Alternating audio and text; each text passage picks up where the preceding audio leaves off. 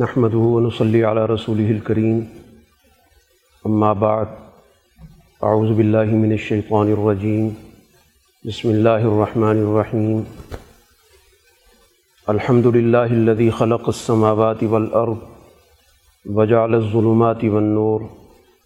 ثم الذين كفروا بربهم يعدلون. صدق اللہ العظیم صورت الانعام مکی صورت ہے۔ مکہ مکرمہ میں رسول اللہ صلی اللہ علیہ وسلم کی کم و بیش تیرہ سالہ جد و جہد رہی۔ اس سورہ کے ذریعے ہمیں بنیادی طور پر ان نظریات کا علم ہوتا ہے جن کی تردید کے لیے رسول اللہ صلی اللہ علیہ وسلم تشریف لائے۔ دنیا میں مذاہب کے حوالے سے جو تقسیم کی جاتی ہے کہ دو طرح کے مذاہب ہیں۔ ایک مذاہب وہ ہیں جو ابراہیمی مذاہب کہلاتے ہیں۔ جن میں یہودیت، مسیحیت اور اسلام کو شمار کیا جاتا ہے۔ اور دوسری تقسیم میں جو غیر ابراہیمی مذاہب یا جن کو آرین مذاہب بھی کہہ دیا جاتا ہے۔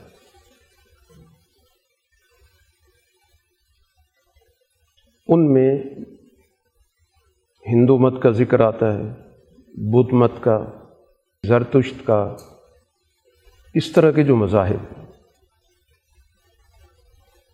قرآن حکیم نے اس طرح کے مذاہب کے لیے جو تعبیر اختیار کی ہے، وہ سابی مذہب کی کی۔ قرآن حکیم نے جہاں پر اہل مذاہب کی فہرست ذکر کی ہے تو وہاں پر سابعین کا ذکر کیا۔ تو سابعین میں اس طرح کے تمام مذاہب آ جاتے ہیں، جن میں زیادہ تر رجحان مظاہر پرستی کا ہے۔ دنیا میں اللہ تعالیٰ کی طرف سے مختلف چیزوں کو اپنی پہچان کے لیے ذکر کیا گیا۔ یا اسی طرح کچھ چیزیں ایسی ہیں جہاں پر اللہ کی تجلیات کا نزول ہوا ہے، جس کی وجہ سے وہ اشیاء، وہ چیزیں مقدس مانی جاتی ہیں۔ اور پھر وہ تقدیس بڑھتے بڑھتے شرک تک پہنچ جاتی ہے تو جس کی وجہ سے انبیاء علیہ الصلاۃ والسلام ہر دور میں آ کر اس شرک کی نفی کرتے رہے۔ سابی مذاہب کا جو آغاز ہے، وہ نو علیہ السلاۃ والسلام کے دور سے ہوتا ہے۔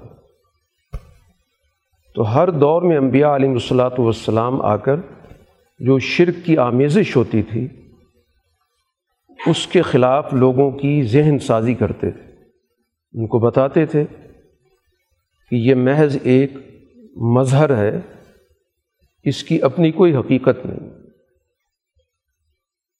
جب تک اس کی نسبت اللہ کی طرف ہے، تو یقیناً ایک قابل احترام چیز تو ہے، لیکن قابل عبادت نہیں۔ تو اس طرح یہ سلسلہ چلتا رہا، یہاں تک کہ ابراہیم علیہ السلاۃ والسلام کے دور میں پھر ایک بہت بڑا تبدیلی کا عمل ہوا۔ ابراہیم علیہ السلاۃ والسلام نے جن کے واقعے کا اس سورہ میں ذکر بھی آ رہا ہے، کہ انہوں نے انسانی سوسائٹی کو مظاہر پرستی سے مکمل طور پر نکالنے کے لیے انسانی عقل و شعور کو متوجہ کیا۔ کہ ہر انسان میں اللہ تعالیٰ نے ایسی صلاحیت رکھی ہے کہ دنیا کے تمام مظاہر پر اس کو ترجیح حاصل ہے۔ انسان سے بڑھ کر دنیا میں کوئی چیز ایسی نہیں ہے جو انسان سے زیادہ محترم، زیادہ مقدس ہو۔ وجہ اس کی یہ کہ ہر انسان میں اللہ تعالیٰ نے ایک نورانی نقطہ رکھا ہے۔ ایک ایسی روح الہی رکھی ہے جس کی نسبت براہ راست اللہ سے تو اس لحاظ سے اس انسان میں موجود اس الہی روح کو ابراہیم علیہ السلاۃ والسلام نے براہ راست مخاطب کر کے اور اس میں یہ صلاحیت پیدا کی کہ وہ دنیا میں موجود تمام مظاہر کو اپنے لیے فائدے کا ذریعہ تو بنائے۔ اس سے استفادہ بھی کرے۔ لیکن کسی بھی درجے میں ان کو اس درجے پر نہ لے جائے کہ جس سے شرک کا دروازہ کھلتا۔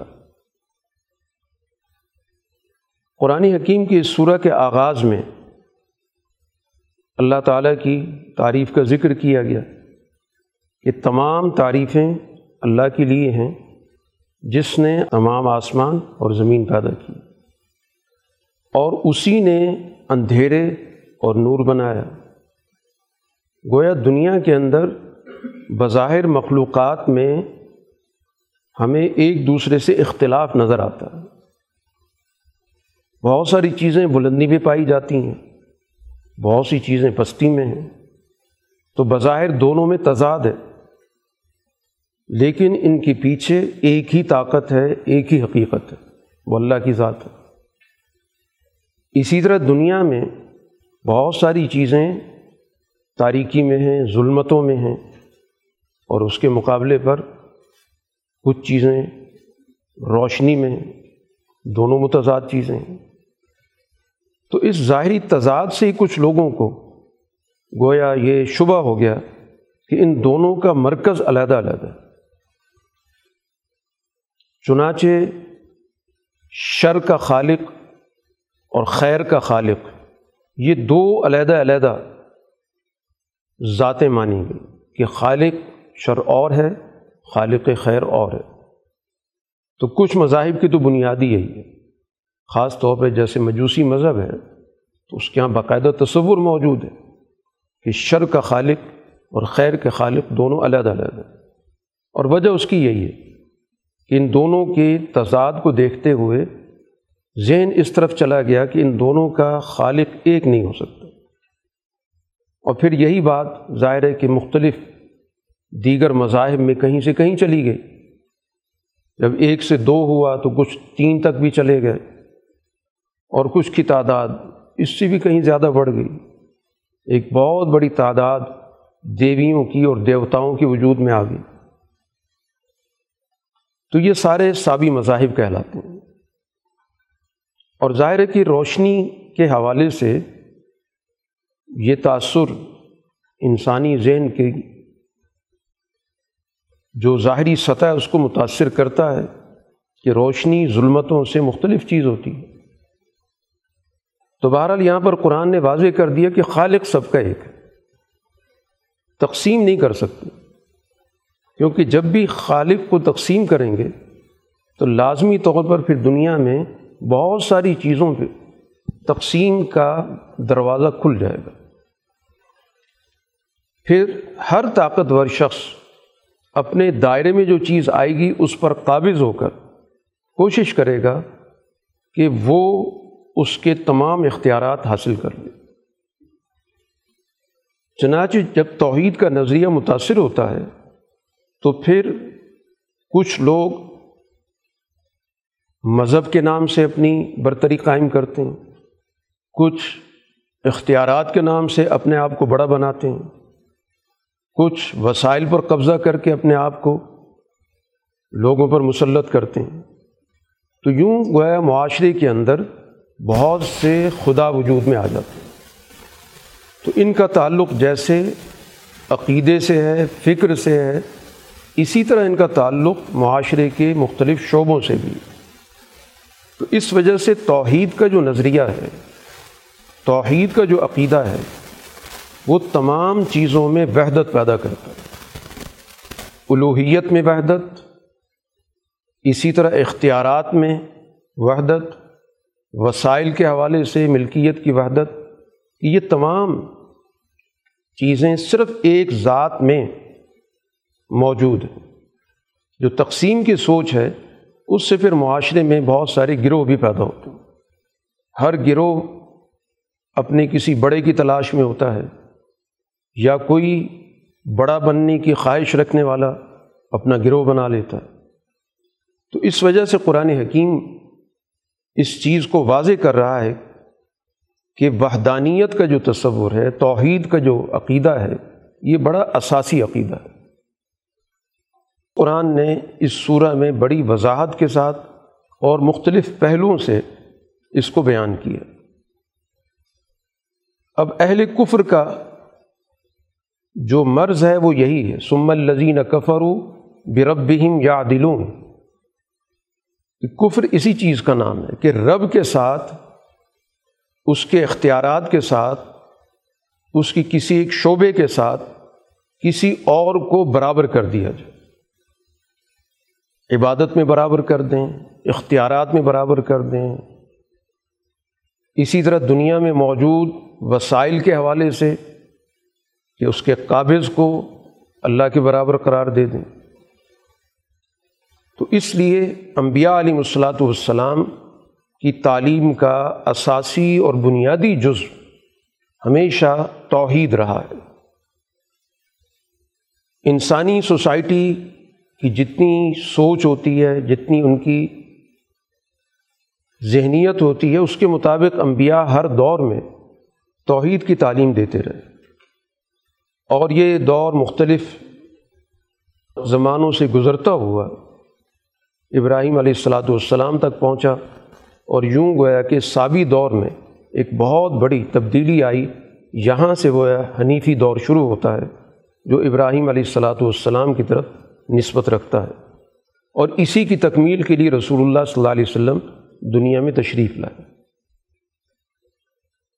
تو کائنات کی اس وحدت کے ذکر کے ساتھ ساتھ پھر اس بات کو بھی واضح کیا گیا کہ اس کائنات کا جو یہ سب سے بڑا عنصر ہے، سب سے اہم اہمیت رکھنے والا جو عنصر ہے، جو مخلوق ہے، وہ انسان ہے۔ تو اس انسان کا خالق بھی اللہ کی ذات ہے۔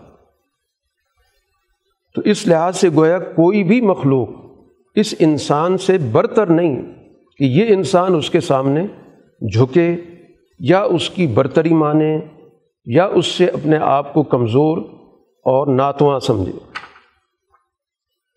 قرآن کہتا وہ اللہ فی السماوات و فی الارض اللہ کی ذات آسمانوں میں بھی ہے اور زمین میں بھی۔ گویا یہ جو تصور رہا کہ اللہ کی جو ذات ہے، اس کا دائرہ آسمانوں کا ہے، عالم بالا سے اس کا تعلق ہے، اور زمین میں اس نے اپنے بہت سارے ایسے افراد، ایسے نمائندے بنا دیے جن کو اختیارات سونپ دیے تاکہ وہ لوگ ان کی طرف رجوع کریں۔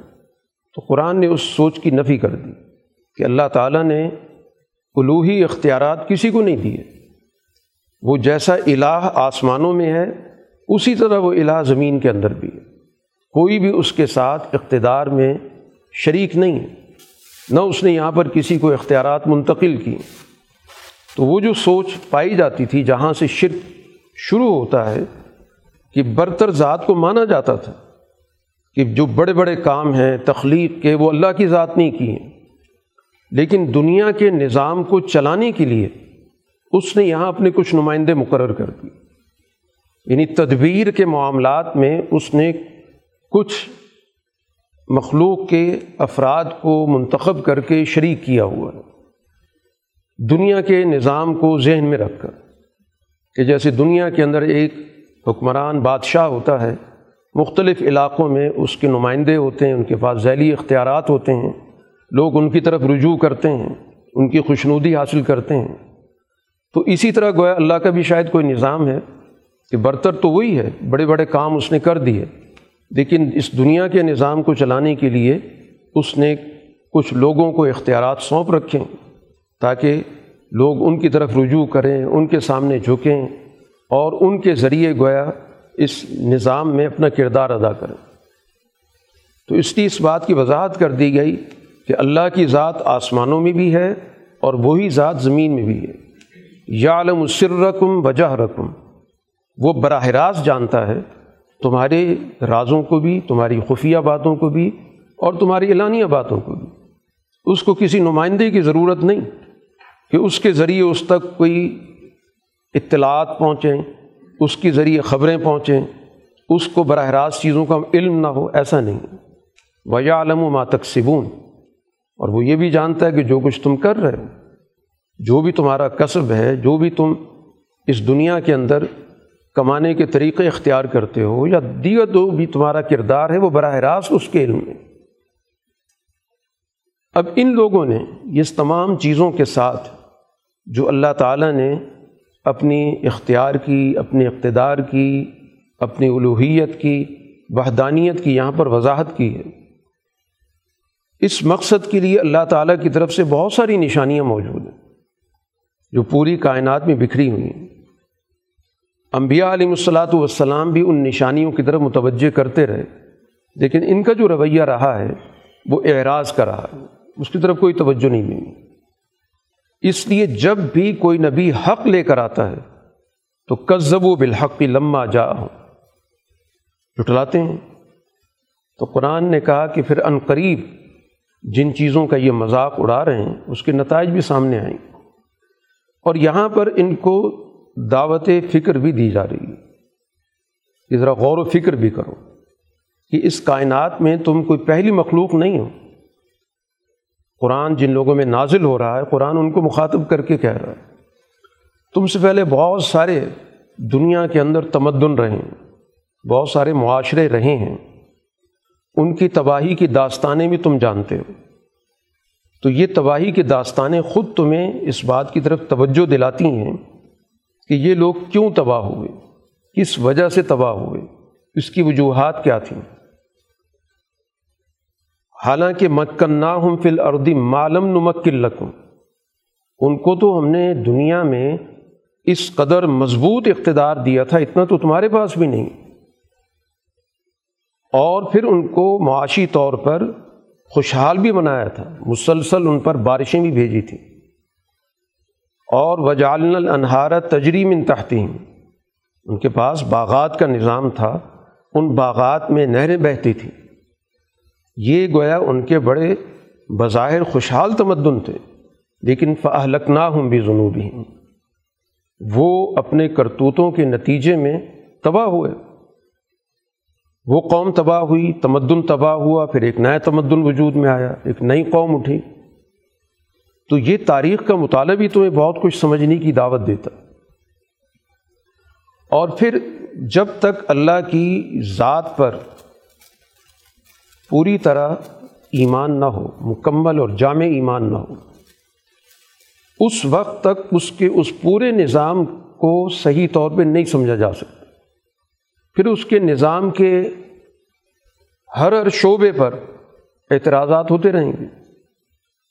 جب اللہ کے اس جامع نظام کو قبول نہ کیا جائے، تو پھر اللہ تعالیٰ کی طرف سے اس دنیا میں جو رسالت اور نبوت کا نظام رکھا گیا، کہ دنیا میں اللہ تعالیٰ کی طرف سے ایک منتخب شخص کو مبوس کیا جاتا رہا، تاکہ وہ لوگوں تک اللہ کا درست اور صحیح پیغام پہنچائے۔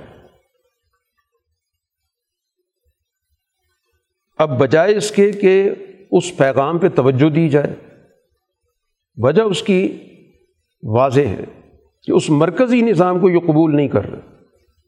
اب اس لیے ادھر ادھر کی باتیں کی جاتی۔ ہیں مثلا رسول اللہ صلی اللہ علیہ وسلم نے جب ان کے سامنے پیغام رکھا، تو بجائے اس کے کہ اس پیغام پر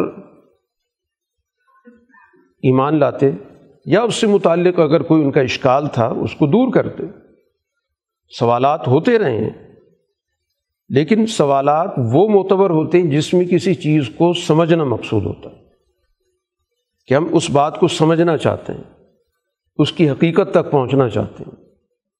تو ان سوالات کا نبی جواب دیتا ہے، قرآن جواب دیتا ہے۔ لیکن جس سوال کا مقصود کسی چیز کا انکار کرنا ہو، تو ظاہر ہے ان کے سامنے آپ اس سوال کا کوئی بہتر سے بہتر جواب بھی دے دیں۔ تو انہوں نے قبول نہیں کرنا۔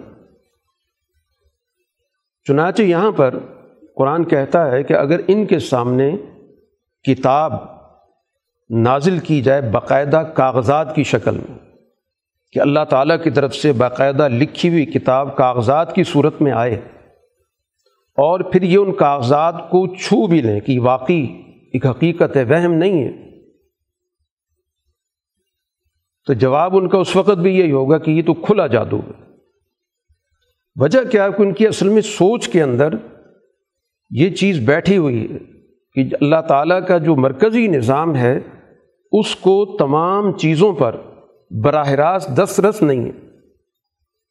وہ دنیا کے اندر اپنا نظام کچھ ذیلی خداؤں کے ذریعے چلاتا۔ اور رسول اللہ صلی اللہ علیہ وسلم آ کر اس کی نفی کر رہے ہیں۔ تو اب اس نفی کے لیے باقاعدہ اگر دستاویزی ثبوت بھی آ جائے اور ان کی فرمائش کے مطابق آ جائے، یہ خود کہتے تھے کہ ہمارے سامنے ایک کتاب آنی چاہیے اور اس وہ کتاب ہمیں نظر آئے کہ یہ اوپر سے ایک کتاب آ رہی ہے۔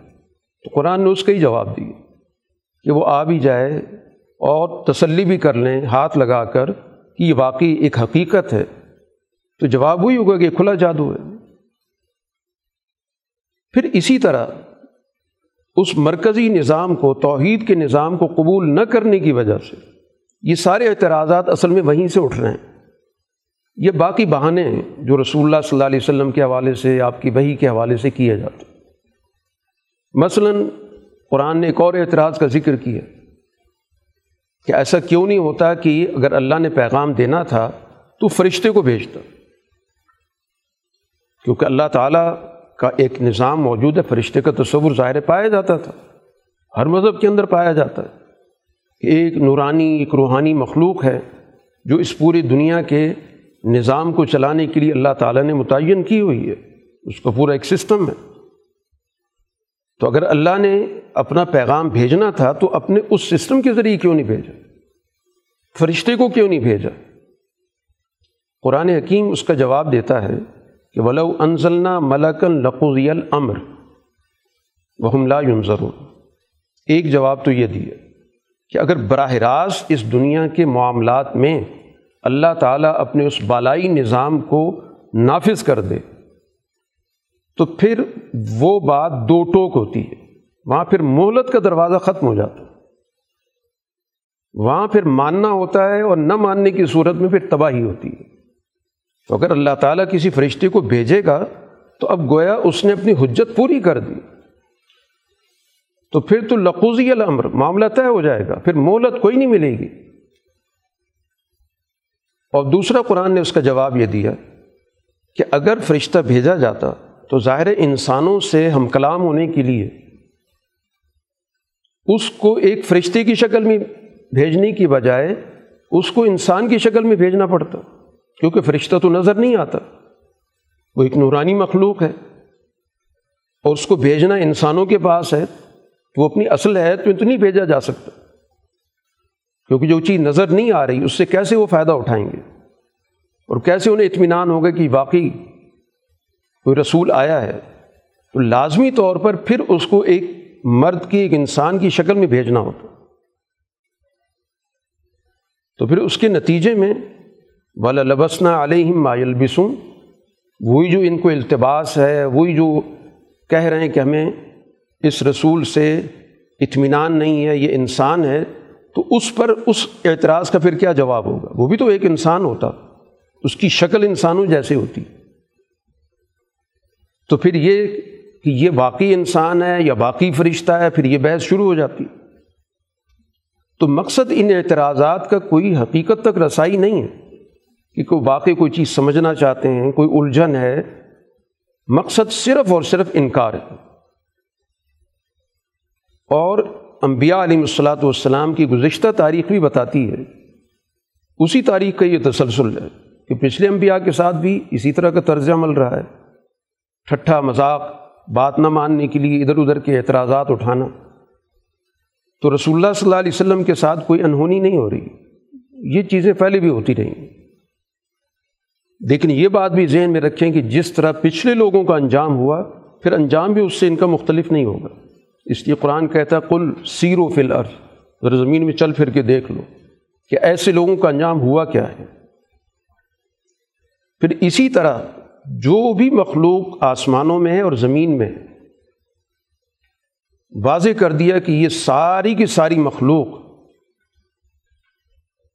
قل للہ، اللہ کی اللہ نے کوئی تقسیم نہیں کی کہ کچھ مخلوق کو براہ راست اپنی نگرانی میں رکھا ہوا ہے اور کچھ مخلوق اس نے کسی اور کی نگرانی میں دے دی ہے کہ اس نے کوئی ذیلی خدا مقرر کیا، کوئی ذیلی حاکم مقرر کر دیا کہ یہ مخلوق اس کے حوالے ہوگی، ایسا نہیں۔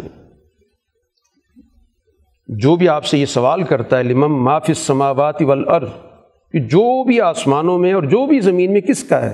تو کہتے ہیں اللہ کا ہے۔ اس میں اللہ نے کوئی تقسیم نہیں کی، کسی اور کے حوالے کر دیا ہو۔ کتب اعلیٰ نفسر الرحمہ، اور اس نے اپنے ذمے رحمت کو طے کیا ہوا۔ اللہ تعالیٰ اپنی ساری مخلوق کے ساتھ رحمت کا معاملہ کرنا چاہتا ہے اور کرتا ہے۔ تو رسول اللہ صلی اللہ علیہ وسلم کی بیست اسی رحمت کا سب سے بڑا مظہر ہے۔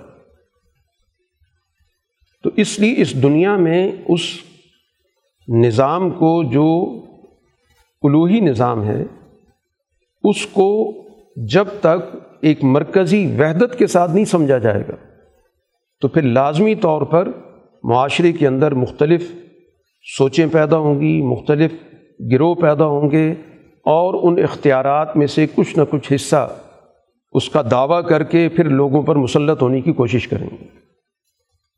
اس وجہ سے قرآن حکیم یہاں پر ایک سوال اٹھاتا ہے رسول اللہ صلی اللہ علیہ وسلم کے ذریعے کہ آپ ذرا ان کے سامنے یہ سوال تو رکھیں کہ اغیر اللہ اتخذ ولی جن کہ کیا میں اللہ کو چھوڑ کر کسی اور کو اپنا دوست بناؤں گا؟ کسی اور کی سرپرستی قبول کروں گا؟ جو ذات فاتر السماوات والارض ہے، آسمانوں اور زمین کی تخلیق کرنے والی ہے اور جو اس دنیا کے اندر اپنی تمام مخلوق کی بقا کا سامان پیدا کرتی ہے وہ ہوا یو ہر مخلوق کو وہ کھلاتی ہے۔ اس نے یہ وسائل کسی اور کو دیں دیے۔ کسی کو خوراک کا اس نے مالک بنا دیا ہو اور پھر وہ لوگوں کو دیتا پھرے۔ اور لوگ اس کے محتاج ہو کر اس کی طرف رجوع کریں قطن نہیں۔ وہ خود براہ راست تمام مخلوق کو اور خاص طور پر انسانوں کو وہ وسائل مہیا کر رہا ہے، ان کی ضروریاتی زندگی پوری کر رہا ہے۔ تو کھلانے سے مراد وہ تمام ضروریاتی زندگی یہ ہر زبان کے اندر یہ محاورہ موجود ہوتا کہ کھلانے سے مراد صرف دو وقت کی خوراک نہیں ہوتی، تمام ضروریاتی زندگی ہوتی جو انسان کی بقا کے لیے سمجھی جاتی ہیں۔ اور ولا یتام اس ذات کو کوئی بھی نہیں کھلاتا۔ وہ کسی کا محتاج نہیں۔ یعنی ساری مخلوق، ساری کائنات اس کی محتاج ہے، وہ کسی کا محتاج نہیں۔ تو اس برتر ذات کا جس کے پاس سارے وسائل موجود ہیں، سب کو وہ وسائل مہیا کرتی ہے، ساری کائنات کو اس نے تخلیق کیا ہے، تو اس کو چھوڑ کر کسی اور کو میں سرپرست بنا سکتا ہوں۔ یہ رسول اللہ صلی اللہ علیہ وسلم صرف اپنی ذات کے حوالے سے بات نہیں کر رہے۔ یہ ایک اسلوب کلام ہوتا ہے کہ آدمی جب اپنے بارے میں بات کرتا ہے تو سب کو پیغام دے رہا ہوتا ہے کہ کوئی بھی اس دنیا کے اندر ایسا نہیں ہے کہ اللہ کے ماں سوا اس کو اپنا دوست، اپنا سرپرست مانا جائے۔ اس لیے کہا گیا کل انی امر تو نقون اول امن اسلم۔ اعلان کر دیں کہ مجھے تو اس بات کا حکم ہے کہ میں سب سے پہلا آدمی ہوں جو اللہ کے سامنے اپنے آپ کو پیش کروں، اس کی اطاعت کے لیے۔ اور کسی صورت میں شرک کی جماعت جو اس وقت موجود ہے، اس کا حصہ نہ بن تو گویا قرآن حکیم یہاں پر توحید کے اس جامع تصور کو بیان کر رہا ہے، جس کا ایک مظہر سوسائٹی کے حوالے سے کہ سوسائٹی میں کسی کو کسی کا بڑا نہیں مانا گیا۔ اللہ تعالیٰ نے کسی کو یہ اختیار نہیں سونپا کہ کوئی لوگوں کے اندر اپنے آپ کو ان کا سرپرست بنا کر لوگوں پر مسلط ہو جائے۔ تو جتنی بھی معاشرتی نظام ہے، سماجی نظام ہے، تو سماجی اعتبار سے تمام انسان گویا ایک دوسرے کے مساوی ہیں۔ کوئی سماجی طور پر کسی کو کسی پر کوئی ایسا اختیار نہیں دیا گیا کہ وہ دوسروں کے معاملات کے بارے میں فیصلے شروع کر دے۔ قرآن حکیم کی اس صورت کا جیسے ہم ذکر کر چکے ہیں کہ بنیادی موضوع توحید سے جڑا ہوا ہے۔ سارا موضوع توحید کے حوالے سے ہی بیان ہو رہا ہے۔ اسی حوالے سے سوسائٹی کے اندر کچھ لوگ ایسے ہوتے ہیں کہ جن کا دعویٰ ہوتا ہے کہ ہم کسی کو نقصان پہنچا سکتے ہیں۔ ہماری بات نہ مانی گئی تو ہم کسی کی زندگی سے کھیل سکتے ہیں۔ اور اگر ہماری بات مانی جائے گی تو ہم مالا مال کر دیں گے۔ یہ اس طرح کے لوگ پیدا ہوتے ہیں۔ جو لوگوں کے اس طرح کی سرپرست بن کر ان کو دھمکیاں بھی دیتے ہیں اور ان کو لالچ بھی دکھاتے ہیں۔ تو اس لیے کہا گیا بھائی یم سسک اللہ بزرن فلاں کاشف اللہ اللہ اگر تمہیں اللہ تعالیٰ کی طرف سے کوئی ضرر یا نقصان پہنچنے والا ہوگا تو پھر اس کو کوئی بھی طاقت دور نہیں کر سکتی۔ یہ اختیار کسی کے پاس بھی نہیں۔ کہ کسی مشکل کو، کسی تنگی کو، کسی مصیبت کو وہ دور کر کے دکھا دے۔ اس بنیاد پر کہ میں اس کا ولی ہوں، میں اس کا بڑا بنا ہوا ہوں۔ اور اسی طرح اللہ تعالیٰ کسی کو بھلائی دینا چاہے تو یہ اللہ تعالیٰ قادر ہے۔ کوئی اس کا راستہ نہیں روک سکتا، کوئی اس کو محروم نہیں کر سکتا۔ وہ القاہر و فو کا عبادی صرف وہی ذات ہے جو اپنے بندوں پر اس کا حکم چلتا ہے۔ کسی اور کو اختیار نہیں کہ وہ قاہر بن کر فیصلے شروع کر دیں لوگوں کی گردنوں کا مالک بن جائے، ان کی موت و حیات کے فیصلے شروع کر دے، ان کے رزق کے وسائل پر قبضہ کر لے۔ تو گویا دنیا کے اندر کسی بھی درجے میں، کسی بھی شعبے کا اختیار کسی کو دیا ہی نہیں گیا۔ یہ سب کے سب اللہ تعالیٰ کے پاس۔ تو دنیا کے اندر شرک انہی راستوں سے چلا ہے کہ اس طرح کوئی اختیارات پہ قابض ہونے کی بات کر لیتا ہے، کوئی وسائل پر قابض ہونے کی بات کر لیتا ہے، کوئی اس طرح لوگوں کی جذبات سے کھیلنے لگ جاتا ہے۔ وہ الحکیم الخبیر۔ قاہر یعنی طاقتور ہے، فیصلے کرنے والا ہے، لیکن اس کے فیصلے حکمت کے ساتھ ہیں۔ اور اس کے فیصلے پورے علم کی بنیاد پر دنیا کے اندر جو لوگ جبر مسلط کرتے ہیں، ان کے پاس کوئی حکمت نہیں ہوتی، صرف طاقت کا استعمال ہوتا ہے۔ ان کے پاس کوئی علم نہیں ہوتا، جاہل لوگ ہوتے ہیں۔ تو اللہ تعالیٰ جو قادر مطلق ہے، قاہر مطلق ہے، وہ اپنے باوجود اس کے کہ بھرپور اختیارات اس کے پاس موجود ہیں، لیکن اللہ کی صفت حکمت، یہ صفات بھی اللہ تعالیٰ کی اس دنیا کے اندر اللہ کے اختیارات کے ساتھ کار فرما ہوتی ہیں۔ وہ اپنے اختیارات کو حکمت کے ساتھ اور پوری آگہی کے ساتھ اس دنیا کے اندر نافذ کرتا ہے۔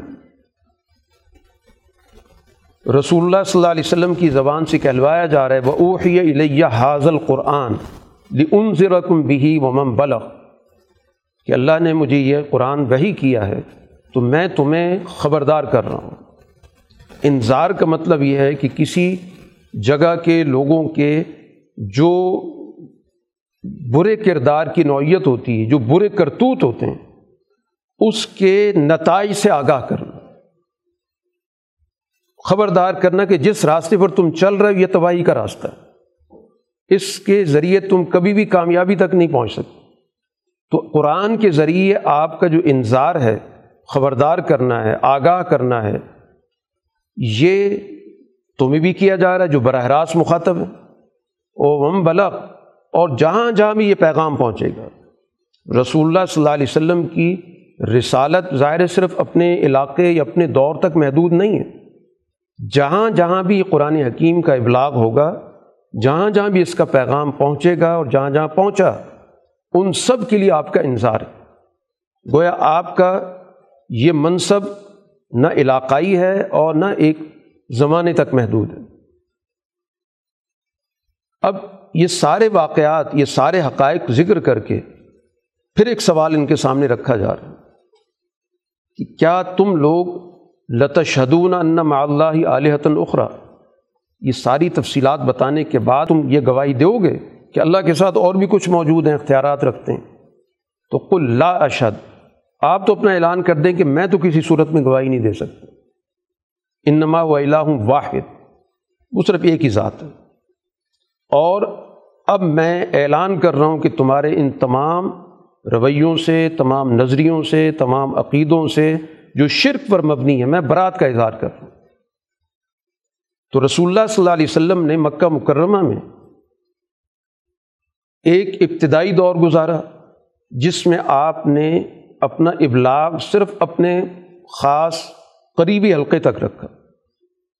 اور اس وقت کے گزرنے کے بعد جو کم و بیش دو تین سال کا تھا، اس کے بعد پھر یہ آپ کا ابلاغ عمومی ہوا، جس میں آپ نے ایک وقت جا کر برات کا بھی اعلان کر دیا کہ میرا اب تم سے کوئی تعلق نہیں، میرا اور تمہارا راستہ بالکل علیحدہ علیحدہ۔ اب ظاہر ہے یہ جو آپ کا ابلاغ ہے، یہ جیسے مکہ والوں کے سامنے ہو رہا ہے۔ اسی طرح گرد و پیش میں بھی آپ کی بات پہنچ رہی ہے۔ اور جو لوگ اس وقت اہل کتاب کہلاتے تھے۔ تو قرآن کہتا ہے کہ ان کو پتہ ہے کہ یہ رسول اللہ صلی اللہ علیہ وسلم جو کچھ کہہ رہے ہیں، یہ درست کہہ رہے ہیں۔ وہ آپ کے بارے میں پوری طرح معرفت رکھتے ہیں، جانتے ہیں کہ آپ کون ہیں۔ بالکل اسی درجے کی معرفت جیسے ایک باپ کو اپنے بیٹے کی معرفت ہوتی ہے کہ یہ بیٹا میرا ہے۔ اسی طرح ان کو رسول اللہ صلی اللہ علیہ وسلم کے بارے میں بھی اسی طرح کی معرفت حاصل ہے۔ لیکن مسئلہ یہی ہے کہ وہ اس معرفت کے باوجود اس حقیقت کو قبول کرنے کے لیے تیار نہیں۔ تو صرف معرفت سے تو ایمان نہیں ملتا۔ ایمان کے اندر اس معرفت کے بعد اس کو قبول بھی کرنا ہوتا اب رسول اللہ صلی اللہ علیہ وسلم کے بارے میں ایک پروپیگنڈا یہ ہے کہ آپ نے یہ سب باتیں خود کی ہیں۔ تو اس کا قرآن نے بڑی وضاحت کے ساتھ جواب دیا کہ اس شخص سے بڑھ کے کوئی ظالم نہیں ہوتا جو اللہ پر کوئی جھوٹ باندھتا، یا اللہ کے احکام کو جھٹلاتا ہے۔ اب یہاں پر رسول اللہ صلی اللہ علیہ وسلم پیغام دے رہے ہیں اور تم لوگ اس پیغام کا انکار کر رہے ہو۔ اب یا خدا نخواستہ آپ جھوٹ باندھ رہے ہیں تو آپ سے بڑھ کے کوئی ظالم نہیں ہے۔ اور اگر آپ سچ کہہ رہے ہیں تو تم لوگ جھٹلا رہے ہیں تو تم سے بڑھ کے کوئی ظالم نہیں ہے۔ اور ان لا یفلح الظالمون۔ یہ اصول طے شدہ ہے کہ ظالم کامیاب نہیں ہوتے۔ جو ظالم جماعت ہوتی کامیاب نہیں ہوتی۔ تو جو سچائی پر ہوتا ہے، وہی اس طرح کا علل اعلان بات کرتا ہے کہ جس میں دونوں آپشن ذکر کر دیے گئے۔ کہ یا وہ ظالم ہے جو اللہ پہ جھوٹ باندھ رہا ہے، اور یا وہ ظالم ہے جو سچائی آنے کے بعد اس کا انکار کر رہے ہیں، جھٹلا رہے ہیں۔ تو جو بھی ظالم ہوگا، وہ کامیاب نہیں ہوگا۔ تو اس بات کا گویا ذکر کر دیا گیا کہ تم لوگ اب ناکامی کے راستے پر چل پڑے۔ کیونکہ رسول اللہ صلی اللہ علیہ وسلم نے واضح طور پر اپنی سچائی کا اظہار کر دیا۔ کوئی جھوٹا آدمی اس طرح کی بات کر ہی نہیں سکتا۔ اتنی دو ٹوک بات، اتنی واضح انداز میں بات، اس لیے تمہاری ناکامی کا اعلان ہو چکا۔ ہے اب یہ رسول اللہ صلی اللہ علیہ وسلم کے پاس بظاہر آتے تھے۔ لگتا تھا جیسے آپ کی بات سننا چاہتے ہیں لیکن ایسا نہیں ہے، سننے کے لیے یا آمادہ ہی نہیں تھے۔ ومن ہم میستم الئی بظاہر آتے ہیں کہ بیٹھے ہوئے ہیں، آپ کی بات سننا چاہتے ہیں۔ لیکن اپنے کان بند کیے ہوئے ہیں اور سوچنے، سمجھنے کی صلاحیت کو ان نے تالے لگا رکھے ان کے کانوں کے اندر گویا کہ ڈانٹ لگی ہوئی ہے۔ جیسے آدمی کسی کی بات نہیں سننا چاہتا، تو سنی انسنی کر دیتا ہے۔ اسی طرح اس پہ کوئی غور نہیں کرنا چاہتا۔ گویا ان کے دل جو ہے پردوں کے اندر۔ ہیں وہ ان یورو کلّا آیتن لا یومن و یہ تو کوئی نشانی بھی دیکھ لیں۔ ایمان انہوں نے نہیں لانا۔ اور زیادہ سے زیادہ بحث مباحث سے شروع کر دیتے ہیں، آپ سے جھگڑنا شروع کر دیتے ہیں کہ یہ پچھلوں کی کہانی ہے۔ پچھلوں کی ہیں یا اگلوں کی ہیں؟ بات تو یہ ہے کہ اس پر کوئی بنیادی سوال تو رکھو۔ یہ تو کوئی اعتراض نہیں کہ پچھلے لوگوں کی کہانی ہے۔ جو بنیادی سوال ہے توحید کے حوالے سے، رسالت کے حوالے سے، وہ پیش کرو تو اس کا جواب دیا جائے گا۔ پچھلے واقعات کا ذکر کر کے یہ اعتراض کے طور پر ذکر کرنا۔ تو یہی چیز بتاتی کہ ان کے پاس سچائی موجود ہی نہیں ہے۔ ان کے پاس سوائے اس ایک بات کی کوئی چیز موجود نہیں۔ اب ان کی حقیقت کیا ہے؟ کہ وہ ہم ین یہ لوگوں کو بھی روکتے ہیں۔ اگر یہ محض کوئی ایسی کہانی ہے جس کوئی اعتبار ہی نہیں کرتا، تو یہ پھر کیوں لوگوں کو روکتے ہیں؟ وین اونان خود بھی بھاگتے ہیں۔ اور یہ اپنے آپ کو تباہ کر رہے ہیں۔ اور جب اللہ تعالیٰ کی طرف سے وہ وقت آئے گا، پوری کائنات جب لپیٹ دی جائے گی اور جزا و سزا کا نظام قائم ہوگا تو جب یہ آگ پر کھڑے ہوں گے، قرآن نے اس وقت ان کے اس رد عمل کا بھی ذکر کیا کہ یا لئی تنا نرد، کاش اب ہمیں واپس کر دیا۔ اب ہم اللہ کی ان آیات کا، ان احکامات کی تقزیم نہیں کریں گے۔ وہ چیزیں گویا ان کے سامنے واضح ہو جائیں گی جو اس سے پہلے چھپی ہوئی تھی۔ قرآن کہتا ہے، اگر ان کو واپس بھی کر دیا جائے، اول تو ظاہر اللہ کے نظام میں اس کی گنجائش نہیں ہے۔ کیونکہ اس نے ایک تقسیم کر دی ہے کہ ایک عمل کا دور ہے، ایک نتائج کا دور۔ ہے لیکن فرض کر لیتے ہیں کہ ان کو واپس موقع دے دیا جائے۔ تو لاد لمان ہو ان ان نے کرنا یہی کچھ ہے۔ یہ اسی راستے پر چلیں گے، اسی طرف لوٹ کے آئیں گے۔ یہ جھوٹے لوگ ہیں۔ ایسا نہیں کہ سچائی کو قبول کرنا چاہتے ہیں۔ یا یہ کہ ہمیں پتہ نہیں چلا، اب ہمیں پتہ چل گیا، اب ہم سچائی کو قبول کرنا چاہتے ہیں۔ قطن نہیں۔ یہ ان کا طے شدہ ہے۔ یہ تو صرف وقتی ایک مصیبت، ایک مشکل اور تباہی اور عذاب دیکھ کر اس سے بچنے کا ایک راستہ ہے۔ ورنہ واقعتاً یہ حقیقت کو، سچ کو قبول کرنے کے لیے تیار نہیں۔ اور ان کا تو دعویٰ ہے کہ بس یہی زندگی ہے، اس کے علاوہ تو ہے ہی کچھ نہیں۔ تو یہ دوسرا ان کا باطل نظریہ تھا۔ ایک شرک کا تھا اور دوسرا ایک نظریہ یہ بھی تھا کہ دنیا کے علاوہ کوئی اور جہاں کا تصور ہی نہیں۔ اور یہ جو ہمیں جزا، سزا کی بات سنائی جاتی ہے، اس کی کوئی حقیقت نہیں۔ مانحن بھی مبروسین کوئی دوبارہ ہمیں اٹھا کر سوال، جواب، ہم سے پوچھ گچھ کچھ بھی نہیں ہوگی۔ قرآن حکیم یہاں پر یہ تمام اسی پس منظر میں جو مکہ مکرمہ کے اندر ایک گفتگو چل رہی ہے، ایک بحث ہو رہی ہے، سوال، جواب، اعتراضات، اس پس منظر میں گفتگو ہو رہی ہے۔ یہاں پر قرآن حکیم نے اس چیز کو بھی واضح کیا کہ یہ جو دنیا کی زندگی ہے، اس کی کیا حقیقت ہے؟ اور دنیا کی زندگی سے مراد جب بھی قرآن کہتا ہے کہ دنیا کی زندگی ایک کھیل کود ہے جی بہلانا ہے، تو اس سے مراد دنیا کے اندر موجود اللہ کی نعمتیں نہیں ہوتیں دنیا میں جو اللہ نے نعمتیں پیدا کی ہیں، ان نعمتوں کو تو اللہ تعالیٰ نے خود جتایا ہے اور اس پہ غور و فکر کی دعوت دی ہے، اس پر شکر کا تقاضا کیا ہے۔ ان کو اللہ تعالیٰ نے کھیل کود نہیں کہا۔ یہ وہ رویہ ہے دنیا کے اندر جو انسان اختیار کرتے، جس کو ہم مفاداتی رویہ کہتے ہیں۔ مفاد اٹھانے والا رویہ۔ اس لیے اس کو حیات الدنیا کہا گیا۔ اور دنیا عربی زبان میں کہا جاتا ہے اس چیز کو جو کم درجے کی ہوتی ہے، ادنا درجے کی ہوتی ہے۔ تو ادنا زندگی، گھٹیا زندگی، مفادات کی زندگی۔ تو جو مفادات کی زندگی ہے، وہ تو کھیل کود کی زندگی۔ تو اس لیے یہ چیز ہمیں ذہن میں رکھنی چاہیے کہ جب قرآن حیات الدنیا کی حقیقت بتاتا ہے، تو اس سے مراد اللہ کی اپنی نعمتوں کی بے قدری نہیں ہوتی۔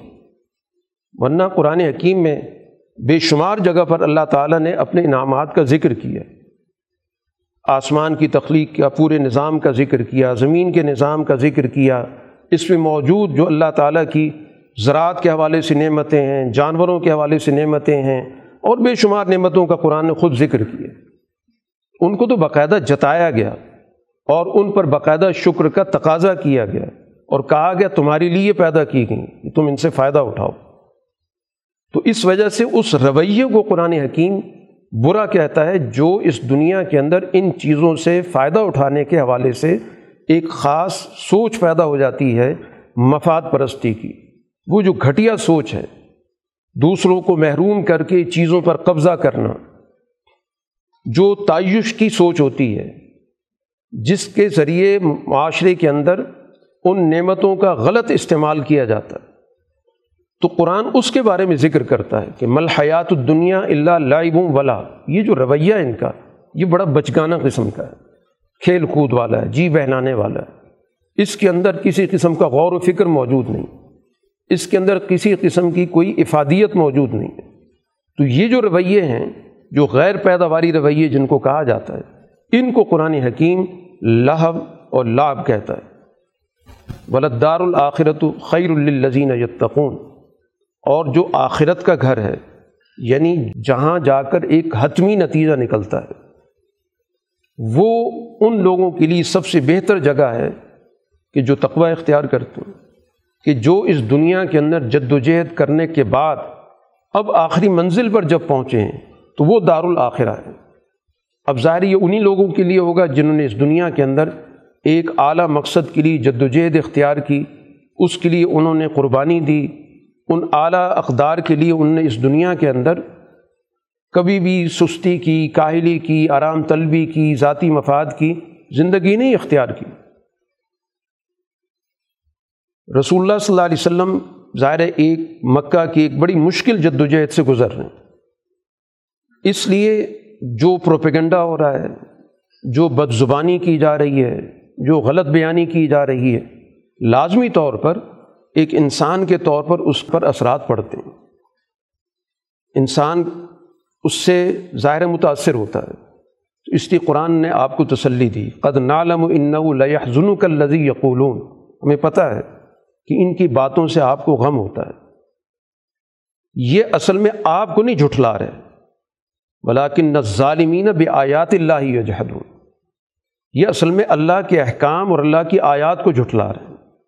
اس کے مقابلے پر آئیں۔ اور پھر یہ کوئی نیا واقعہ نہیں ہے۔ آپ سے پہلے بھی رسولوں کے ساتھ یہی کچھ ہوتا ہے۔ جھٹلایا گیا۔ اوزو ان کو اذیتیں پہنچائی گئیں۔ لیکن اس کے بعد حتیٰ اطاہم نثرنا ہماری مدد آئی ہے۔ یہ تاریخ کا واقعہ ہے کہ پچھلے دور کے اندر بھی انبیاء اسی طرح کی مشکل سے گزرے ہیں۔ ان کو ذہنی اذیتیں بھی پہنچیں، جسمانی اذیتیں بھی پہنچائی گئیں۔ خاندان کی طرف سے بھی اذیتیں پہنچیں، معاشی اذیتیں بھی آئیں۔ جو بھی اذیت کی شکل ان لوگوں کے بس میں تھی، ہوئی۔ لیکن اللہ کی مدد بالآخر آئی۔ اور یہ اللہ کا طے شدہ فیصلہ ہے۔ ولا مبدل لکلمات اللہ ان کو کوئی تبدیل نہیں کر سکتا۔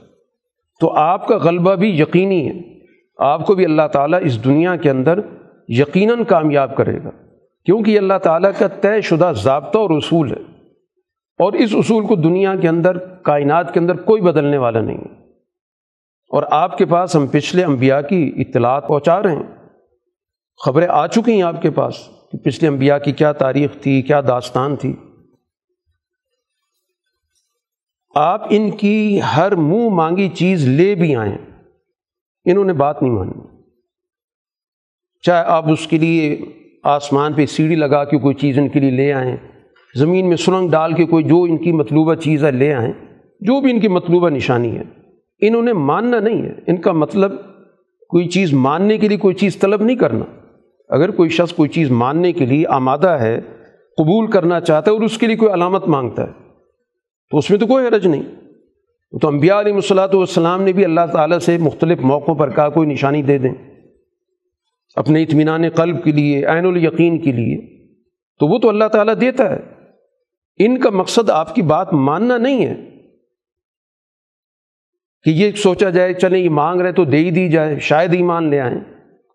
تو اگر ہم آپ کو اختیار دے دیں کہ جو بھی ان کی مطلوبہ چیز ہے، چاہے وہ آسمانوں میں پہنچی ہوئی ہے اور چاہے وہ زمین کے اندر گھسی ہوئی ہے، آپ وہ نشانی لے آئیں۔ تو زبردستی تو ظاہر ہے کہ ان کو قبول نہیں کروایا جا سکتا۔ اللہ تعالیٰ زبردستی کسی کو ہدایت نہیں دیتا۔ اس وجہ سے کہ اس انسان کی تخلیق جیسے کی گئی ہے، اس تخلیق میں اس کو ارادہ اور اختیار دے دیا گیا۔ اور اگر زبردستی اللہ سب کو ہدایت پر لاتا تو پھر مخلوق کوئی اور ہوتی، پھر وہ انسان نہ ہوتے۔ جیسے دنیا کے اندر باقی مخلوق ہے کہ فرشتے سے کبھی کوئی گناہ سرزد نہیں ہو سکتا، اس مخلوق کی نوعیت ہی ایسی ہے۔ تو اگر یہ کہا جائے کہ اللہ سب کو ہدایت زبردستی دے دے، تو اس کا مطلب پھر وہ انسان نام کی مخلوق نہیں بن سکتی۔ وہ کوئی اور مخلوق ہوگی۔ تو اس لیے اللہ تعالیٰ کا نظام اس دنیا کے اندر انسانی تخلیق کے حوالے سے ارادے اور اختیار کا ہے۔ اس کو دیا گیا کہ وہ اس کو استعمال کر کے فیصلہ کرے۔ ہدایت کے لیے جو بھی ممکنہ ذرائع مہیا کر دیے گئے۔ باقی اختیار سلب کر کے اور زبردستی ہدایت دے دی جائے تو یہ اللہ کا منشا نہیں ہے۔ کیونکہ یہ اس مخلوق کی تخلیق کے منافی ہے۔ یہ مخلوق بنی اسی بنیاد پر ہے۔ کہ اس کے اندر ارادہ رکھا گیا، اختیار رکھا گیا اور اس کے سامنے دونوں چیزیں رکھ دی گئیں کہ یہ سچ ہے، یہ جھوٹ ہے، یہ حق ہے، یہ باطل ہے، اس کو قبول کرے یہ جو آپ کی باتوں کا انکار کر رہے ہیں، قرآن نے کہا کہ اصل وجہ ان کی طرف سے، یہ نہیں کہ اللہ کے رسول کی طرف سے ابلاغ پورا نہیں ہو رہا، بات نہیں پوری پہنچ رہی، نشانیاں نہیں دکھائی جا رہی۔ مسئلہ یہ کہ یہ خود سمن و بکمن، یہ خود بہرے ہیں۔ کان میں بند کیے، سننا نہیں چاہتے۔ اور صحیح بات پوچھنا نہیں چاہتے۔ یہ اندھیروں میں خود گھومنا چاہتے ہیں۔ تو وجہ تو ان کے اندر موجود ہے۔ ایسا نہیں ہے کہ آپ کی طرف سے کوئی معاملہ ہے، کوئی بات پوری نہیں پہنچائی جا رہی یا ان کی تسلی نہیں کرائی جا رہی یا اللہ تعالیٰ کی طرف سے کوئی واضح پیغام نہیں آ رہا یا کوئی نشانی نہیں دی جا رہی۔ مسئلہ ان کی طرف سے۔ اب اللہ تعالیٰ کی طرف سے مختلف قوموں کو مختلف چیزوں کے ذریعے توجہ دلانے کی کوشش ہوتی رہی ہے۔ اخذنا ہم بالباسا و ذرا تنگی بھی آتی ہے، سختی بھی آتی ہے۔ قوموں پر مشکل اوقات آتے ہیں۔ مقصد اس کا یہ ہوتا ہے، لعلہم یتذرعون کہ تھوڑا سا غور و فکر کی عادت ڈالیں۔ جس غلط راستے پر چل رہے ہیں، اس سے ہٹیں۔ اللہ کی طرف رجوع کریں۔ لیکن ہوتا کیا ہے؟ بجائے اس کے کہ اس مشکل صورتحال سے عہدہ برا ہونے کے لیے اپنے گزشتہ طور طریقے کا جائزہ لیا جائے۔ کہ ہم نے آج تک کیا کیا غلطیاں کی ہیں۔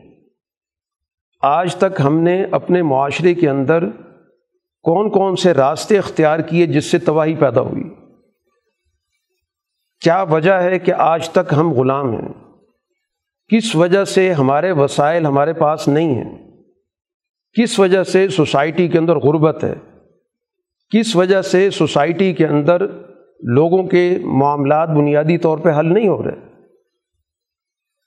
یہ در حقیقت سوسائٹی پر جو برا وقت آتا ہے، یہ اصل میں اپنے اعمال کو، اپنے سسٹم کو درست کرنے کی طرف توجہ دلائی جاتی ہے۔ کہ سوسائٹی کے اندر اقدامات کرو بھوک مٹانے کے، بیماری کو ختم کرنے کے، انصاف مہیا کرنے کے لیے۔ لیکن وہ اس مشکل سے جو قومیں نہیں سیکھتی وجہ کیا ہوتی؟ ہے قصد قلوب ہوں ان کے دل مزید پتھر ہو جاتے۔ تو قوموں پر مشکل اوقات یہ کوئی اللہ کا عذاب نہیں ہوتا۔ یہ در حقیقت ان کو اپنی غلط پالیسیوں پر نظر ثانی کی دعوت ہوتی ہے۔ اس پہ سوچو کہ کیا وجہ ہے سوسائٹی کے اندر غربت ہے؟ بیماری ہے، قحط ہے، بے انصافی ہے، بد امنی ہے، اس کی وجوہات کیا ہیں؟ تو بجائے اس کے کہ وہ غور و فکر کریں، وہ خود سنگ دل ہو جاتے ہیں۔ کوئی ان کے اندر سوچنے، سمجھنے کی نوعیت نہیں پیدا ہوتی، کوئی نظر ثانی نہیں کی جاتی۔ وہی طور طریقے، وہی جھوٹ، وہی معاشرے کے اندر ظلم، وہی جبر، وہ سارا چلتا رہتا ہے۔ وزین علوم الشیطان و ماکان و یا ملوم شیطان کہتا ہے، پالیسیاں بالکل ٹھیک چل رہی ہیں۔ حالات ایسے ہو گئے۔ ورنہ ہم جس راستے پر چل رہے ہیں، وہ بالکل ٹھیک چل رہے ہیں تو یہ گویا کہ شیطان ان کے سامنے ان کے معاملات کو، ان کے قوانین کو، ان کی پالیسیوں کو بہت ہی سنوار کر پیش کریں گے۔ کہ ہم نے کاغذات کے اندر ہر چیز درست رکھی ہوئی یہ تو حالات کچھ ایسے پیدا ہو گئے جو ہمارے کنٹرول سے باہر تھے۔ معاملہ ہماری طرف نہیں ہے۔ یہ کچھ قدرتی حالات ایسے پیدا ہو گئے۔ تو قرآن اس کا ذکر کر رہا ہے، یہ قصاوت قلبی ہے۔ یہ اصل میں دلوں کے اندر جو سوچنے کا، سمجھنے کا، شعور کا معاملہ ختم ہو گیا۔ بے شعور ہو گئے۔ ان کے دل پتھر بن چکے۔ اب وہ گویا اپنی اصلاح کے لیے، اپنے حالات کو درست کرنے کے لیے تیار ہی نہیں۔ کچھ قوموں کے لیے ایک اور طریقہ بھی اختیار کیا جاتا۔ ہے کہ کچھ وقت کے لیے جو ان کا قابض طبقہ ہوتا ہے، ان کو وسائل کی فراوانی مل جاتی۔ فتح نہ علیہم ابواب کل شے اب بجائے اس کے کہ اس فراوانی سے وہ اپنی قوم کو فائدہ پہنچائیں، وہ ان وسائل پر قبضہ شروع کر دیتے۔ بڑے بڑے جوائنٹ وینچر ہو جاتے ہیں، بڑی بڑی کمپنی بنانا شروع کر دیتے ہیں۔ پھر اس کے بعد اضا فرح و بیما اوتو اخذ ناہم بغت جب بڑے اترانے لگتے ہیں کہ ہم نے تو دنیا کے بڑے وسائل پہ قبضہ کر لیا ہے، ہم نے تمام معاملات کو کنٹرول میں کرنے کے لیے بہت ہی طے شدہ طریقۂ کار اختیار کر کے ہم نے سب چیزوں کو اپنے کنٹرول میں کر لیا ہے۔ تو پھر اچانک ان پہ افتاد پڑتی ہے۔ پھر راتوں رات بہت سارے ادارے، بہت ساری کمپنیاں مفلس اور قلاش ہو جاتی ان کے ہاتھ میں کچھ بھی نہیں رہتا۔ تو دنیا آج کل اس کا نظارہ کر رہی ہے۔ بڑے بڑے ادارے جن کے پاس بہت کچھ موجود ہے، بہت کچھ وسائل پہ قبضہ تھا۔ تیل کی صنعت ان کے پاس تھی۔ وہ سمجھتے تھے کہ ہر چیز ہمارے کنٹرول میں لیکن اخذنا ہم بغتاً فیضا ہم مبلسون۔ جب نتائج نکلیں گے تو پتہ چلے گا کہ کتنے کلاش ہو چکے ہیں، کتنے مفلس ہو چکے ہیں، کتنے دیوالیہ ہو چکے ہیں۔ رسول اللہ صلی اللہ علیہ وسلم مکہ مکرمہ کے اندر جو جد وجہد کرنے آپ ان لوگوں کو توحید کے جو صحیح اور درست تصور ہے، اس سے آگاہ کرنے کے لیے آپ اپنی رسالت کے منصب کو بھی متعین کر ورنہ اس طرح کی سوسائٹی میں جس کے اندر ذہنی طور پہ لوگ تیار ہوتے ہیں کہ کوئی بھی شخص خدائی اختیارات کا مالک بن کر لوگوں کو بے وقوف بنائے، وہاں پر جو ایک سچا آدمی ہوتا ہے، وہ اپنی جو اصل پوزیشن ہے، اصل منصب ہے، اصل حقیقت واضح کرتا ہے۔ اس لیے رسول اللہ صلی اللہ علیہ وسلم کہہ رہے ہیں کہ قل لا اقول القم عندی خزائن اللہ۔ میں تم سے یہ نہیں کہہ رہا کہ میرے پاس سارے اللہ کے خزانے موجود ہیں۔ یہ سچا آدمی کہہ سکتا ہے۔ جھوٹا آدمی دعویٰ کرے گا کہ میرے پاس بہت کچھ موجود ہے۔ میرا تو اللہ سے براہ راست تعلق ہے، اس نے بہت کچھ مجھے دے رکھا ہے۔ ولا عالم الغیب نہ میرا یہ دعویٰ ہے کہ میں غیب کی باتیں جانتا ہوں۔ ولا اقول القم انی ملک نہ میرا یہ دعویٰ ہے کہ میں فرشتہ ہوں۔ ان طبی اللہ مایوحا علیہ میں صرف اللہ کی وہی کا پیروکار ہوں۔ یہ اس معاشرے میں بات ہو رہی جس معاشرے میں خدائی اختیارات پر کوئی بھی شخص دعوے دار بن کے کھڑا ہو جائے تو لوگ اس کی طرف رجوع کرنے لگیں گے۔ اس کو قبول کرنے کے لیے تیار ہو جائیں گے۔ کہ یہ تو بہت کچھ کرنے کی صلاحیت رکھتا ہے، اس کے پاس تو اختیارات بھی ہیں۔ یہ دینے والا ہے، خزانے ہیں اس کے پاس۔ یہ تو بڑی خفیہ اور جو غیب کی باتیں جانتا ہے، جیسے اس دور کے اندر کاہنوں کے دعوے ہوا کرتے تھے کہ جو یہ کہتا تھا کہ میرے پاس بڑی خفیہ قسم کی خبریں آ رہی ہیں۔